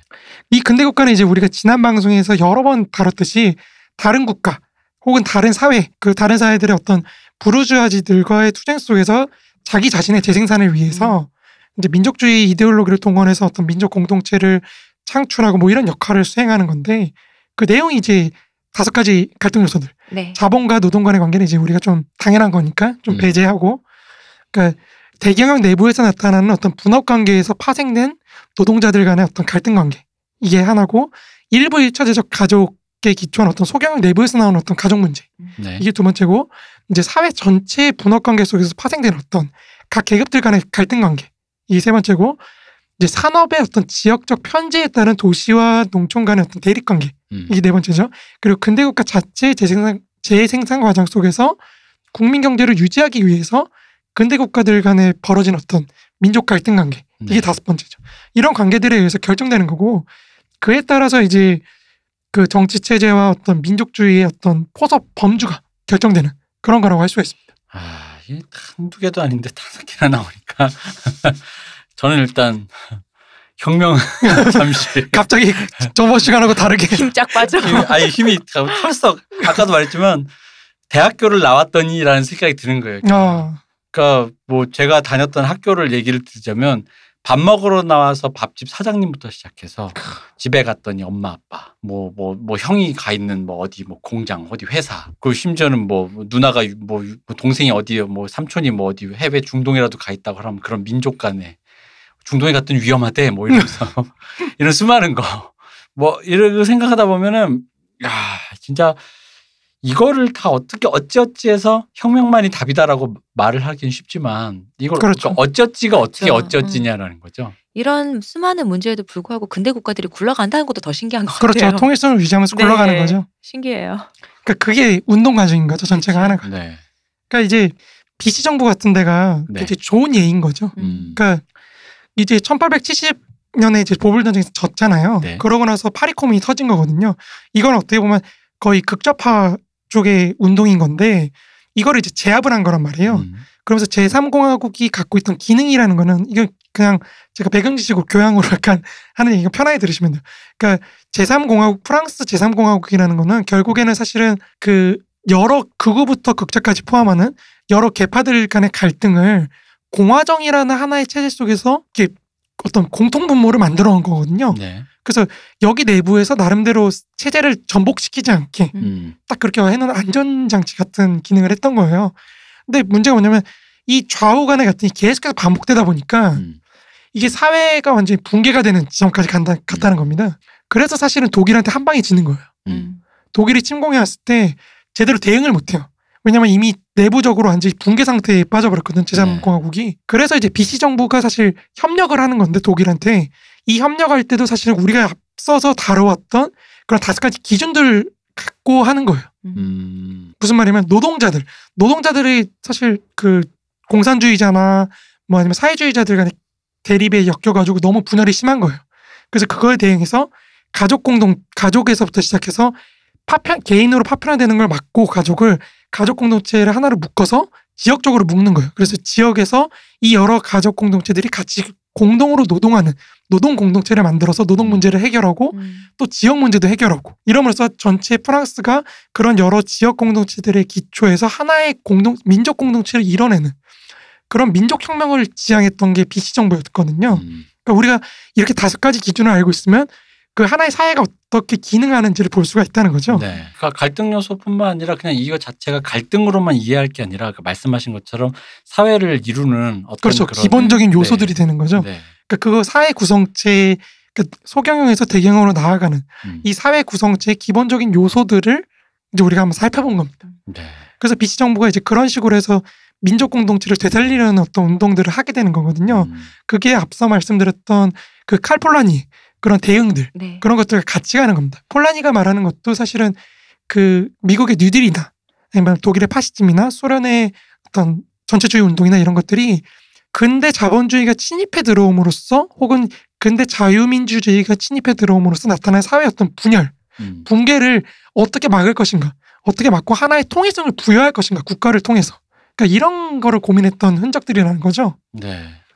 이런 갈등들이 있는 게 또 어떤 국가, 뭐 어떤 도시에서는 이 중에 한두 개라도 꽤 잘 해결하고 있다면 또 거기서 배울 점이 있을 거잖아요. 근데 그렇죠. 우리가 근데 이 갈등들을 알고 있어야지 그게 해결하고 있구나라는 것도 아는 거니까요. 맞습니다. 네, 중요하네요, 진짜. 근데 말씀만 들으면은 사회민 갑자기 갑갑해지셔가지고 그 너무 축 처지셨어 갑자기 민주 민주주의나 자유가 그 초기긴 한데 그러니까 그런 것들이 들어오면 당연히 분열의 양상이 보이다 보니까 그렇죠. 당연히 그렇잖아요. 자유주의라든가 민주주의가 들어오면 분열의 양상이 보이다 보니까 그 분열이 사회를 해체하는 모양까지 보이다 보니 거기서 나오는 어쨌든 간에 이거는 유지해야 되니 예를 들어 무슨 저기 아들은 일배하고 딸은 워마드를 하는데 그래 둘이 이제 해가지고 이제는 이제는 가족이고 뭐고가 없고 내 딸과 내 아들인데 그런 거 없어. 이제는 둘이 이제 안 보는 사이라고 하면 어쨌든 요걸 하나로 묶어내긴 그렇죠 해야 되잖아요. 묶어내려고 이제 왜냐면 영원히 안 볼 수 안 안 봐도 되지 사실은. 그럼요. 갑자기 그렇게 생각하니까 또 어, 못하러 봐요. 안 봐도 돼요. 가족을 왜 묶어야 되지? 그니까요. 근데 이제 그런 생각이 든 거죠. 어쨌든 이걸 국가 단위로 생각해 보면 그, 음. 그 전체 사회가 어쨌든 돌아, 돌아가긴 해야 되는데 이걸 영원히 그 흩어진 그 뭐랄까 분자 단위로 흩어진 파편화된 하나의 그냥 뭐라고 해야 될까 그냥 그런 사회로 놔둘 수는 없는 거잖아요. 원자화된 개인들의 사회인 그러니까요. 거죠. 네. 분자 단위 가족을 계속 다 쪼개서 원자로만 있는 사회는 있을 수가 없잖아요. 그렇죠. 그죠. 그 게다가 이제 이걸 또 가족으로 얘기하면 뭐 그런 식으로도 볼 수 있죠. 뭐 이렇게 아버지의 재산은 뻔한데 이렇게 다 분자 음. 협력해서 뭐라도 해서 같이 해서 더 굴릴 생각을 해야지 됐고 그냥 아버지 아직 안 돌아가셨지만 돌아가실 때 되면 지금 빨리 주세요. 난 이제부터 아버지랑 이제 연 끊고 지내려고 하면서 다 그냥 다 집 나가고 끝나면 결합식을 새로 만들어야죠. 그렇죠. 네. 가족이라는 결합식을 새로 만들어야죠. 근데 어떻게 그걸 할 것인가가 우리 우리나라 합의를 또 품- 이뤄낼 건지. 우리나라뿐만 아니라 전 세계적으로도 상당히 문제가 되고 있는 시점이라고 생각해요. 네. 음. 그런 의미에서 발행된 전체주의 권위주의라는 의미를 좀 생각을 해봤으면 좋겠다는 거죠. 맞습니다. 그러니까 그러니까 아버지가 어떤 아버지는 모여봐 회의하자는 아버지도 있고 그냥 패 그렇죠. 음, 엎드려. 너희들 오늘부터 인터넷 못해. 음. 화해해 뭐 이런 애도 있고 음, 음. 학교 못 가 다리 몽둥이를 분질러도 있고 이제 이런 것처럼 전체주의 그 단순히 전 왜냐면 우리가 이 맥락을 모르면 맞아요. 전체주의나 뭐 그런 그 흔히 말 약간 부정적으로 평가되는 그런 류의 어떤 그 제도들이 굉장히 뭐랄까 어떤 한 개인의 전두환 같은 그런 빌런의 한 개인의 무한한 욕망에서부터 나와 나와서 그 욕망이 발현돼 가지고 사회를 자기 개인의 어떤 욕망의 불쏘시개로 넣기 위해서 맞습니다. 어. 만들어낸 것처럼 이해를 하기 때문에 그래요. 맞아요. 갑자기 그만 튀어나온 송곳 같은 그런 어, 느낌으로 그렇죠, 생각하게 그렇죠, 되잖아요. 어벤져스의 그저 누구야 걔 동생 걔가 그 리, 동생? 걔 토르 동생 아, 아, 로키. 로키. 로키 로키 가 어벤져스 1편에서 혼자 뭐 되려고 네, 맞아요, 맞아요. 이게 막 인정투쟁 받으러 하는 그냥 그런 느낌을 우리가 받아들이잖아요. 근데 이제 그게 아니라 어쨌든 이게 나름 그 근대화가 이루어지는 과정에서 작용 반작용에서 나오는 것들이다라는 게 일단 저는 제 생각에 가장 큰 포인트라고 생각하고 맞습니다. 그 포인트에서 이 다섯 가지 문제라는 게 이 사회를 구성해내는 여러 가지 요 갈등이기도 하지만 핵심 구성 요소 맞습니다. 그리고 또 하나는 답답함. 아, 그 이게 예. 방송 초기하고 다르게 조금 기가 죽으셨어. 어떻게? 해결할 게 아니 근데 내가 너무 너무 속상하다 지금. 마르크스 계속 배우면 우리 혁명할 수 있을 줄 알았더니 혁명 못할 것 같아. 아니 왜냐면 그러니까 내가 이게 아 제가 트럼프 당선될 때 저는 그냥 트럼프라는 사람 남 얘기라서 제가 미국 사람이 아니라 미국인들은 좀 섭섭할지 모르지만 그래 뭐 해봐 뭐 약간 이런 마음이 있었어요. 뭐 뭐라도 되겠지 뭐 그랬어요. 근데 이제 그러면서 이제 안 된 건 오히려 그러니까 트럼프를 지지하는 걔네들은 좀 무시했지만 트럼프를 지지하는 그 도시 노동자들이 좀난좀 딱했거든요. 음. 그리고 이제 그 노동자들을 되게 뭐라 그러지 바보 같다고 이렇게 비웃는 애들이 또 좀 그랬어요 솔직히 음, 말하면 그러니까 그렇죠. 왜냐면 이게 그럴 문제가 아닌데 맞습니다. 그리고 이게 아까 제가 말씀드린 로저와나를 보신 분들은 그게 바로 떠오를 거란 말이죠 로저와나나 했던 그 사람들이 바로 저 사람들인데 그럼 이거 어떻게 할 거야라는 건데 그래서 그 사람들이 방금 말씀 보나파르티즘처럼 그런 어떤 반동적인 권위 그 뭐야 권위주의 체제를 탄생시키려고 하는 건데 저는 트럼프가 보나파르티즘이라고 생각해요. 네. 그, 이게 이거를, 야, 저런 멍청한, 음. 어, 그죠. 어? 이게 이게 자유주의자들의 어떤 기본적인 그런 거죠. 그죠. 그, 진짜 그런 말 많이 했잖아요. 네. 많이 목격했잖아요. 특히 미국 민주당들. 네. 음.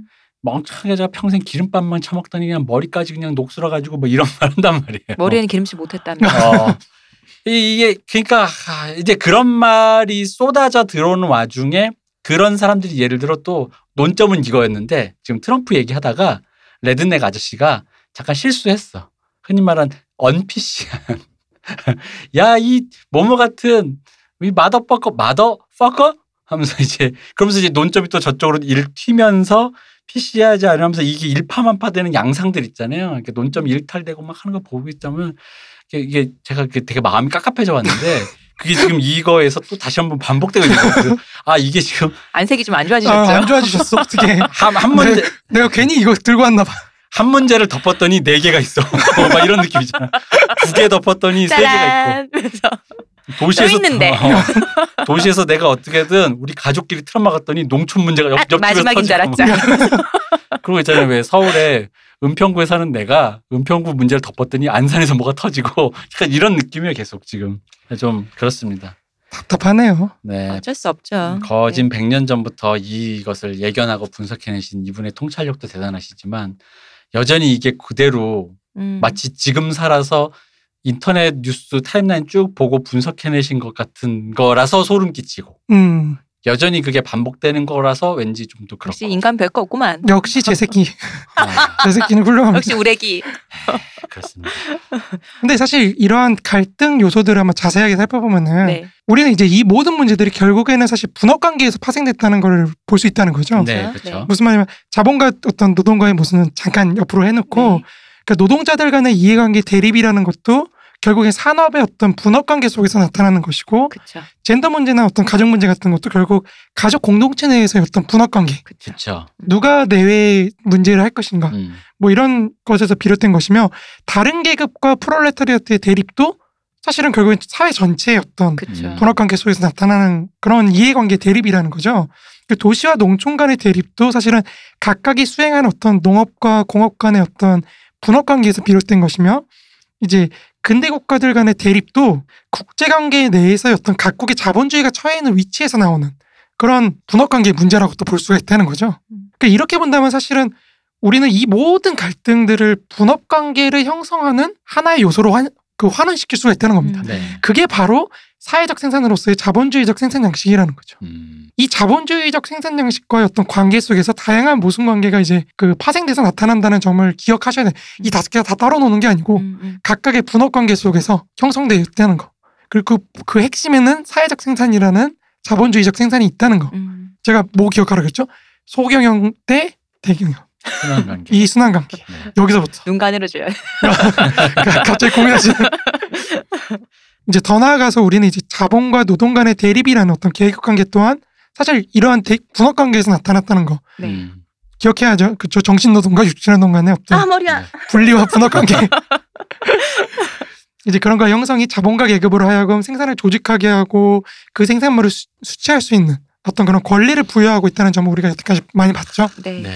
그러니까 이런 분업 관계는 다시 돌아가면은 결국엔 생산력 발달 수준에 의해서 규정되는 것이라고 이제 우리가 볼 수가 있다는 거죠. 음. 그 우리가 이제 생산력, 사회 상태, 의식으로 구성된 사회 구성체에 대한 분석을 통해서 그쵸. 그걸 한번 봤다는 거죠. 끊임없이 반복합니다. 정말 끊임없이. 여러분, 기억 안 해도 되겠네. 여러분 이제 이것은 이것은 이제 기억해 주십시오. 이것은 펀치라인이다. 하나만 생산력. 기억해 주십시오. 생산력, 사회 상태, 의식 펀치라인입니다. 이제 그렇다면 이제 문제가 되는 거는 이 사회 구성체를 규정하고 있는 어떤 자본주의적 생산 관계, 다시 말해서 상품 생산 사회가 어떻게 구성되어 있느냐. 그러니까 이게 굉장히 중요해진다는 거죠. 음. 그러니까 그것 또한 우리가 이미 사실 살펴봤으니까 우리 앞, 어제 살펴봤죠 어제. 네. 그러니까 거기서 노동력 상품이라는 어떤 특이한 상품의 어떤 재생산 과정도 살펴봤죠 이미. 네. 음. 그러니까 마르크스는 이 노동력 노동력 상품이라는 그것의 어떤 재생산, 음. 네. 그 재생산 과정이 자본주의적 생산의 어떤 주기적 순환 과정, 불안과 호황을 넘나드는 그런 것에 맞춰서 임금이 하락할 때도 있고 상승할 때도 있지만 필연적으로 한계가 없는 그런 어떤 이윤에 대항하기 위해서 그러니까 자신의 삶을 재생산하기 위해서 뭐 생활 수단을 지켜내려고 네. 이제 노동자들이 집단으로 조직화되지 않을 수 없다는 점을 발견했다는 거죠. 네.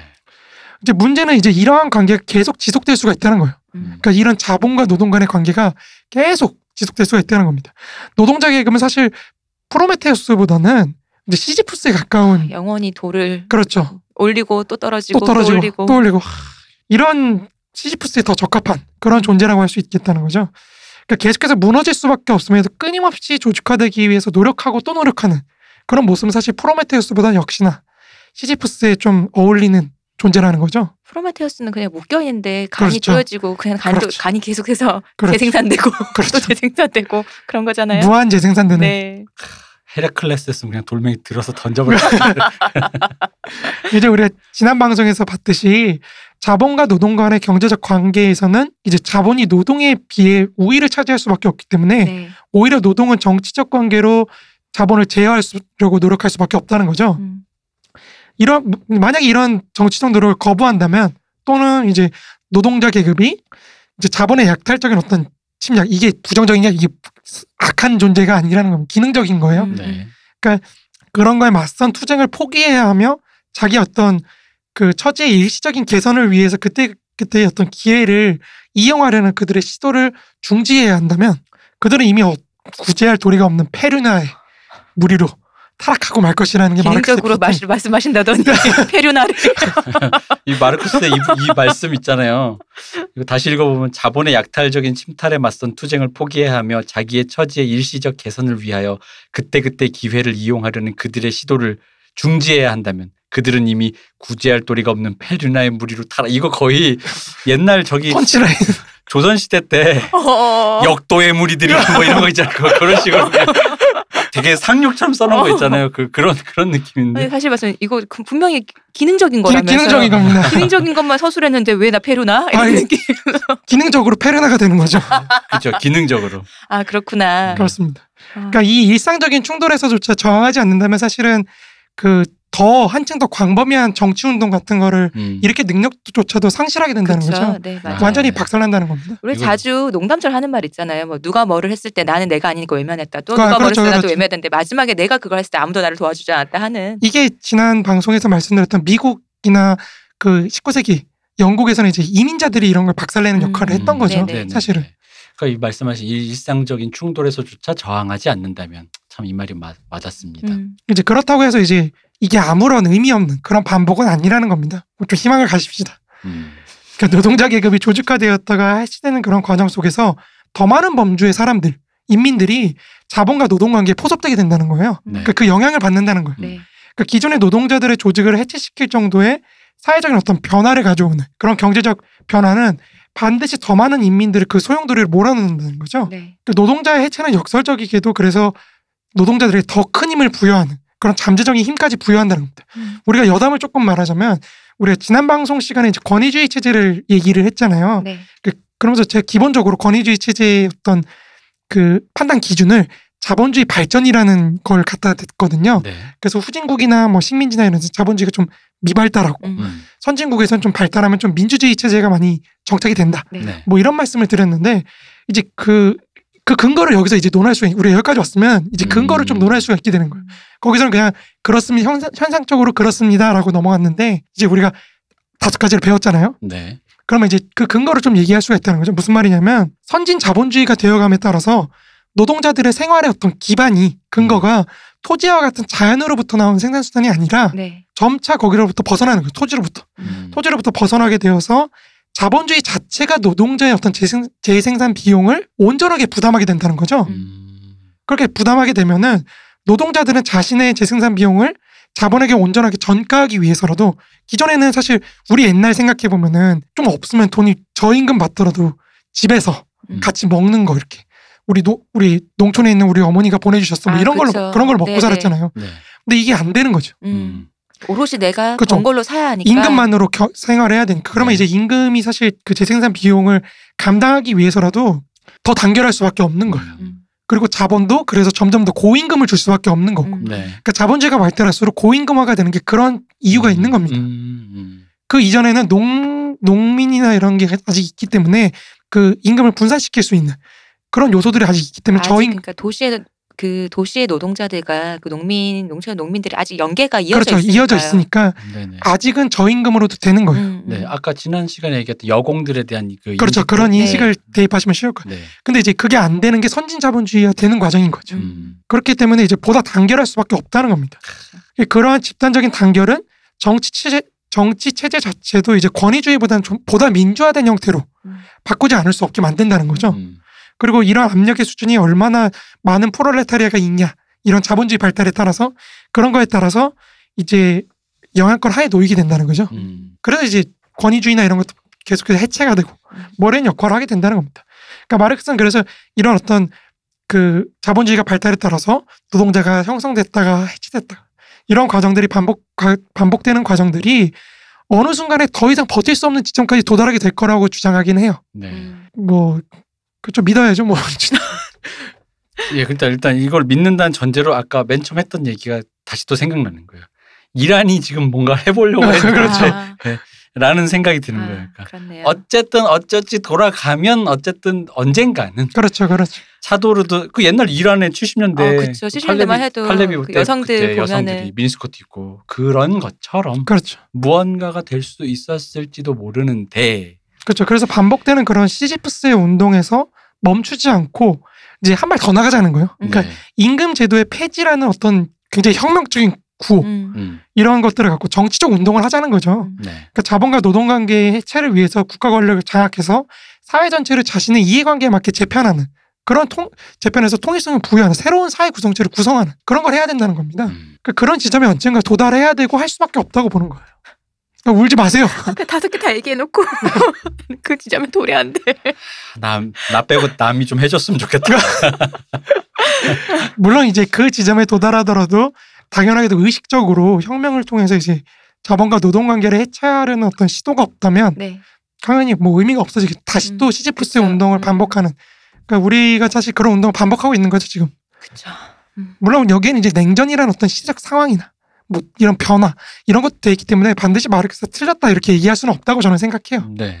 길게 봐야죠. 그렇죠 네. 그 이제 사회적 생산을 장악하고 사회적 생산에 맞게 소유 관계를 이제 창출해내면서 노동자들이 이제 집단적으로 사회적 생산을 경영하게 될 때가 바로 그 지점이라는 거예요. 음. 이제 그걸 위해서라도 이제 노동자들은 일단은 자신의 계급적 위치를 장악한 다음에 이 지위 내부에서 어떤 기존 사회가 갖고 있던 모든 교양 요소들, 그러니까 지식들 네. 이런 걸 흡수함으로써 이론적으로는 공산주의 혁명 운동을 인식하게 되고 실천적으로는 이 조건들의 발전에 따라서 이제 다양한 국가적 당파들과의 투쟁 속에서 자신의 어떤 정치적 혹은 경제적 지배를 쟁취하는 것이 필요해진다는 거죠. 음.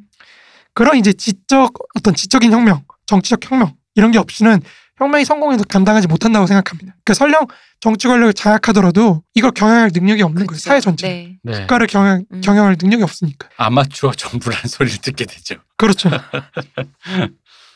이게 진짜 그 아마추어 정부는 노무현 정부 때 맨 먼저 참 등장했던 어떤 그 노무현 정부를 공격하기 위해서 나왔던 말인데 생각해 보면 말이 참 재밌어요. 음, 근데 이 막상 이 얘기가 거, 뭐 노무현 정부 얘기를 하려는 건 아니고, 그러니까 그 아마추어 정부란 말처럼 정말로 그러니까 기회가 왔을 때 결국 그 기회를 온전히 그렇죠. 잡지 노- 못하는 잡지 거죠. 못하는 네. 거죠. 그래서 이러한 발, 자연 발생적인 어떤 정치 경제 운동, 그러니까 경제 운동이 경제 투쟁이 그 임금을 위한 경제 투쟁이나 이런 네. 게 정치 운동으로 이어지는 확산되고 예 그런 자연 발생적인 어떤 운동과 의식적이고 자각적인 정치 운동의 어떤 결합이 음. 사회주의 운동에서 굉장히 필수적인 요소가 됩니다. 음. 음. 그러니까 이런 것들이 이제 뒤에서 다룰 레닌이 뭐 무엇을 할 것인가 뭐 이런 책에서 굉장히 주요하게 다루는 주제이기도 하고 음. 또 소수자 혁명론이라든지 이런 혁명 방법들 우리가 뒤에서 다루게 될 네.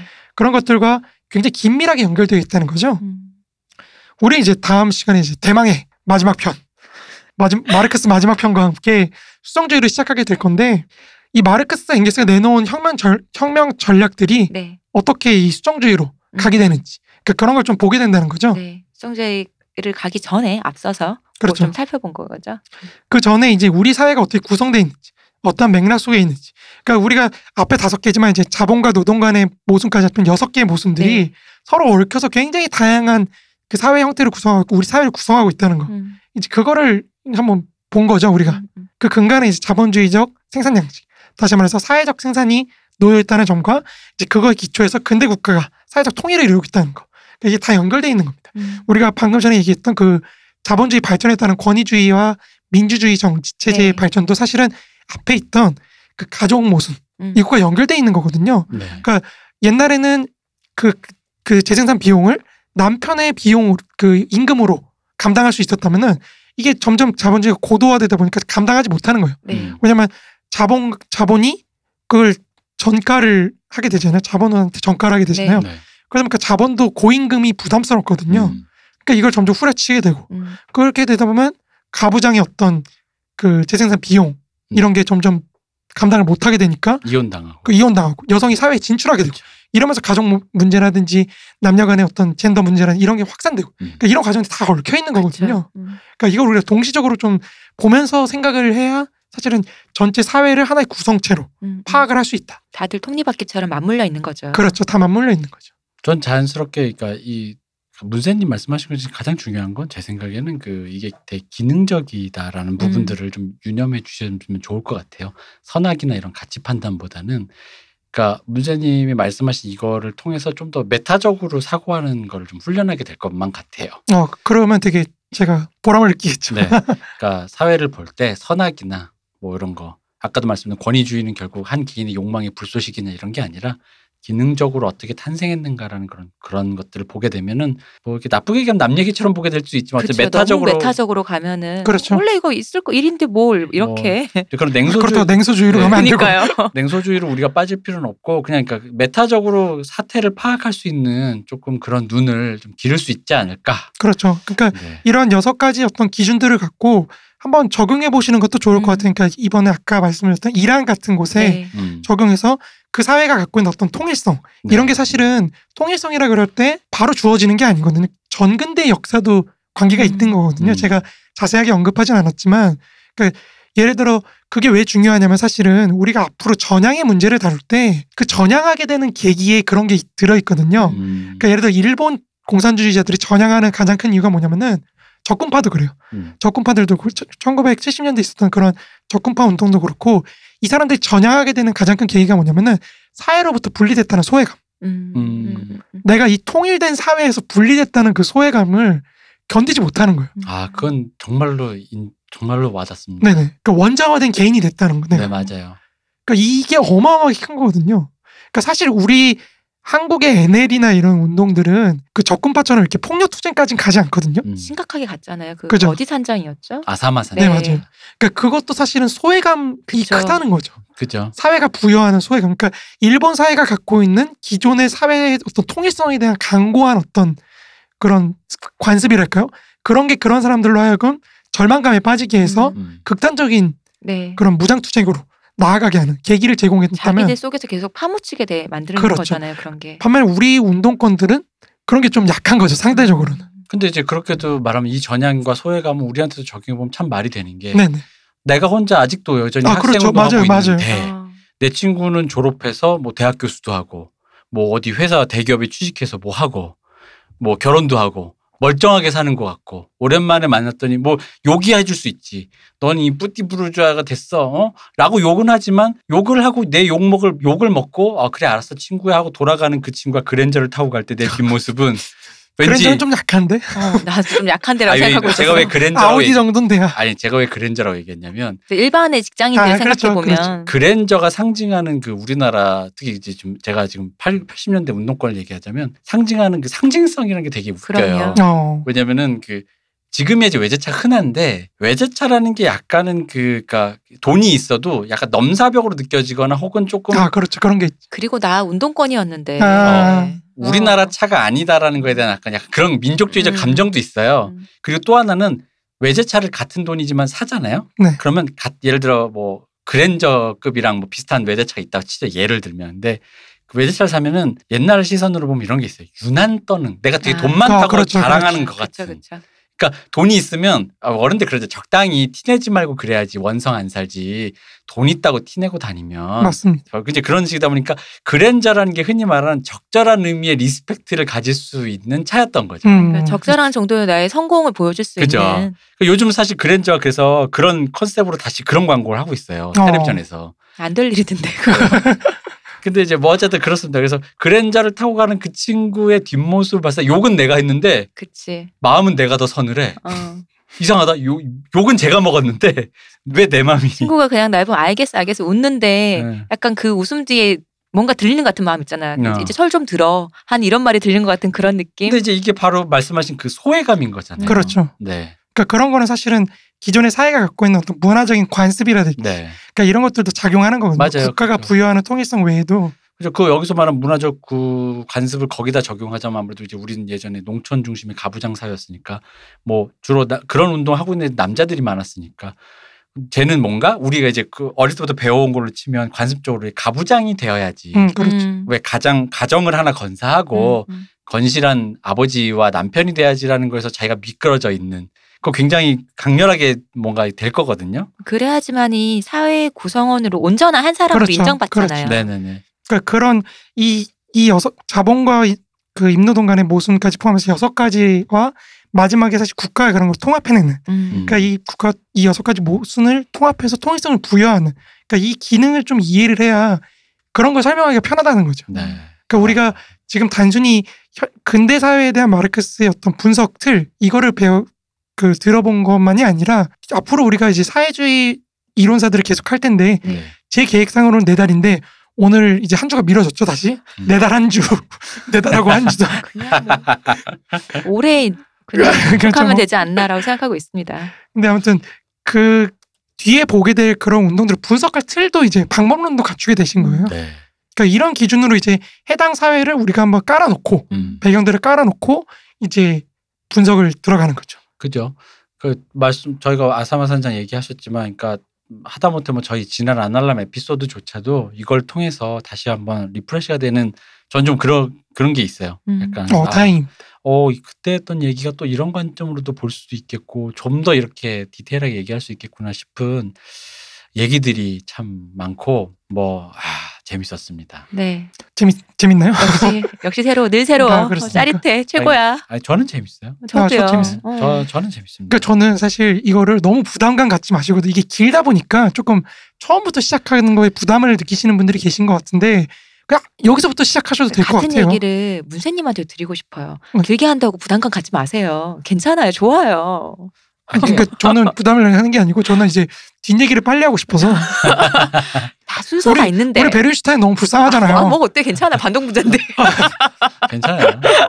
모르는 사람인데 뭐 아니 어때요? 보니까 제가 보니까 이제 기다리다 지치셔가지고 괜찮아. 책을 구입해서 먼저 읽어보시는 네. 분이 얼마나 좋아, 얼마나. 좋아 이게. 어나 막 너무 막 불안한 거예요. 어 이거 안 되는데. 선행학 왜 선행학습은 한국인의 종특이라고. 아 그렇죠 그렇긴 한데 이제 아, 제가 너무? 죄송스러워서 아니 그거보단. 난 오히려 문세님의 숨겨진 욕망을 읽을 수 있지. 뭐요? 이게 문세님을 아이돌 사장님의 관점으로 보자면 이런 음. 거지. 내가 지금 최고로 아끼는 애는 레드벨벳인데 그러려면 앞에 있는 소녀시대랑 FX부터 치워야 돼. 빨리 레드벨벳을 데뷔시키게. 왜냐면 본인 최애가 또 레닌이잖아요. 레드벨벳이 또 아, 레닌하고 또 그렇네요. 통하네요. 레, 네. 같은 레씨네요. 레드, 빨간맛. 그리고 레드예요 레드. 레드네요. 아 네. 역시 아, 이거 노래 레드- 빨간맛 몰라요. 빨간맛? 레드벨벳 팬분들이 또 이거 어떤 새끼냐고 이거. 아니에요.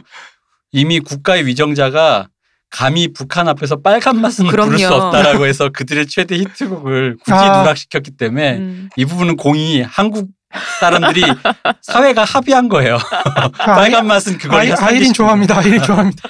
아, 너무 아름다워요. 어쨌든 국가 사회가 합의했습니다. 이건 빨간 맛은 그걸 상기시킨다. 음, 상기시킬 국가 수 있다. 공인이군요. 네. 네. 그래서 북한 가서 못했잖아요. 그거는. 심지어는 배드보이 안무에 설마 아, 그랬어요? 그 진짜로? 앞에 아 그래요? 빨간 맛 삭제됐고 배드보이 안무는 앞에 슬기시 파트에서 자기가 한 자기 파트를 하면서 총을 빵 하는 게 있어요. 아 이거 굉장히 위험하네요. 그거 그 안무 그래서 안 했어요. 안 했어요. 어 역시 어. 어. 북한에서 이제 가서 그때 초청 받아서 가서 네. 했었잖아요. 그거 안 그때. 했어. 음. 근데 저는 진짜 궁금해. 빨간 맛을 할 것인가 그리고 배드보이에서 그거를 배드보이에서 할 거냐 하면은 그 안무를 할 것인가 당연히 안전하게 다 흘려.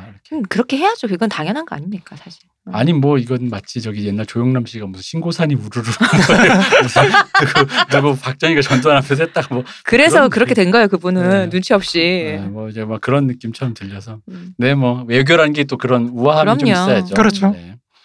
미려하게. 가야지. 어쨌든 그 문세님이 최애 레닌의 데뷔를 위해 그렇죠. 다른 걸 빨리 치우려고 하는 욕망이 느껴지는 것 같다. 제 얘기는 이거예요. 마르크스도 징검다리에 불과합니다. 이거 봐 이거 봐. 마르크스조차도 역시 레닌을 더 자세하게 이해하기 위한 깔아놓는 떡밥이었다. 아, 이 마르크스 모든 것은 모두가 우리 울리아노프. 역시 빨리 더 하세요. 저는 아주 근데 정말 레닌은 사실 좀 좀 자세하게 해보고 왜냐면 사실 레닌을 너무 많이 오해를 그러니까 저는 레닌을 굉장히 극복하려고 노력한 사람인데도 불구하고 이게 그런 것 같아요. 누구 앞선 사- 세대를 극복하려고 하다 보면은 이게 저 이게 이 최애가 될 수밖에 없는 약간 그런 것도 좀 있는 것 같기도 근데 해요. 그거 조심하셔야 돼요. 그, 그 말을 다른 사람한테 말하면 다른 사람도 또 그걸 반대로 말해오고 그러면 악마와 싸우더니 악마가 되어 아, 이런 그렇죠. 저- 또뭐 수면을 이런다면서. 들여다보더니 뭐 레닌. 같은 학살자와 그렇죠. 그럴, 그럴 수 있지. 근데 레닌도 사실은 우리가 그 기존의 러시아 사회에 대한 사회 구조에 대한 이해가 한번 깔리면은 좀 이해가 돼요. 음. 아, 이 사람이 저런 선택을 할 수밖에 없는 조건들이 있었구나라는 걸 이해를 하게 되거든요. 하지만 저희는 빨리 안 알아볼 거예요. 아. 중간에 뭐가 많아서요. 난 레드벨벳의 데뷔는 아직도 멀었다. 레닌은 아직 좀 한참 있다가. 그렇죠. 레닌 스타일링 레닌. 스타일링. 네. 앞에 아직 더 다뤄야 될 게 많으니까요. 오늘도 어쨌든 즐거운 네, 네. 오늘 혁명을 가로막는 그것들 알아보았어요. 답답한 것들을 네. 알아보았습니다. 이제 다음 시간은 혁명 방법론에 대해서 한번 마지막으로 하고 네, 그 혁명 방법론을 바로 어떻게 수정제로 넘어가게 되는지 음, 방법론이 바뀌면서 이제 이론까지 바뀌게 되는 그 네, 과정들 네. 그 과정들 한번 쭉 보고 이제 그 전에 한번 독일 그러니까 그 전사로 독일 제국이라는 걸 한번 우리가 살짝만 아 좋네요, 아주. 살짝만 어, 훑어보고 빨리 듣고 싶네요. 어떻게 이걸 이해해야 되는지 네, 알겠습니다. 좋습니다. 여러분 다음 주도 기대, 다음 주란다. 여러분 다음 편도 기대해 주시고요. 그러면 오늘 여기까지 할게 오늘도 이제 시간 딱 맞췄네요. 오늘은. 겨우 마쳤습니다. 네, 아우 점점 아주 늘고 계세요. 아우, 아주 좋아요. 제가 딱 13페이지 적어왔는데 아, 딱 맞네요. 딱 맞네요. 아주 좋아요. 고생하셨습니다, 문쌤님. 고생하셨습니다. 고생하셨습니다, 이동희 대표님. 고생하셨습니다. 감사합니다. 쉬우셨습니다. 많이 들어주세요.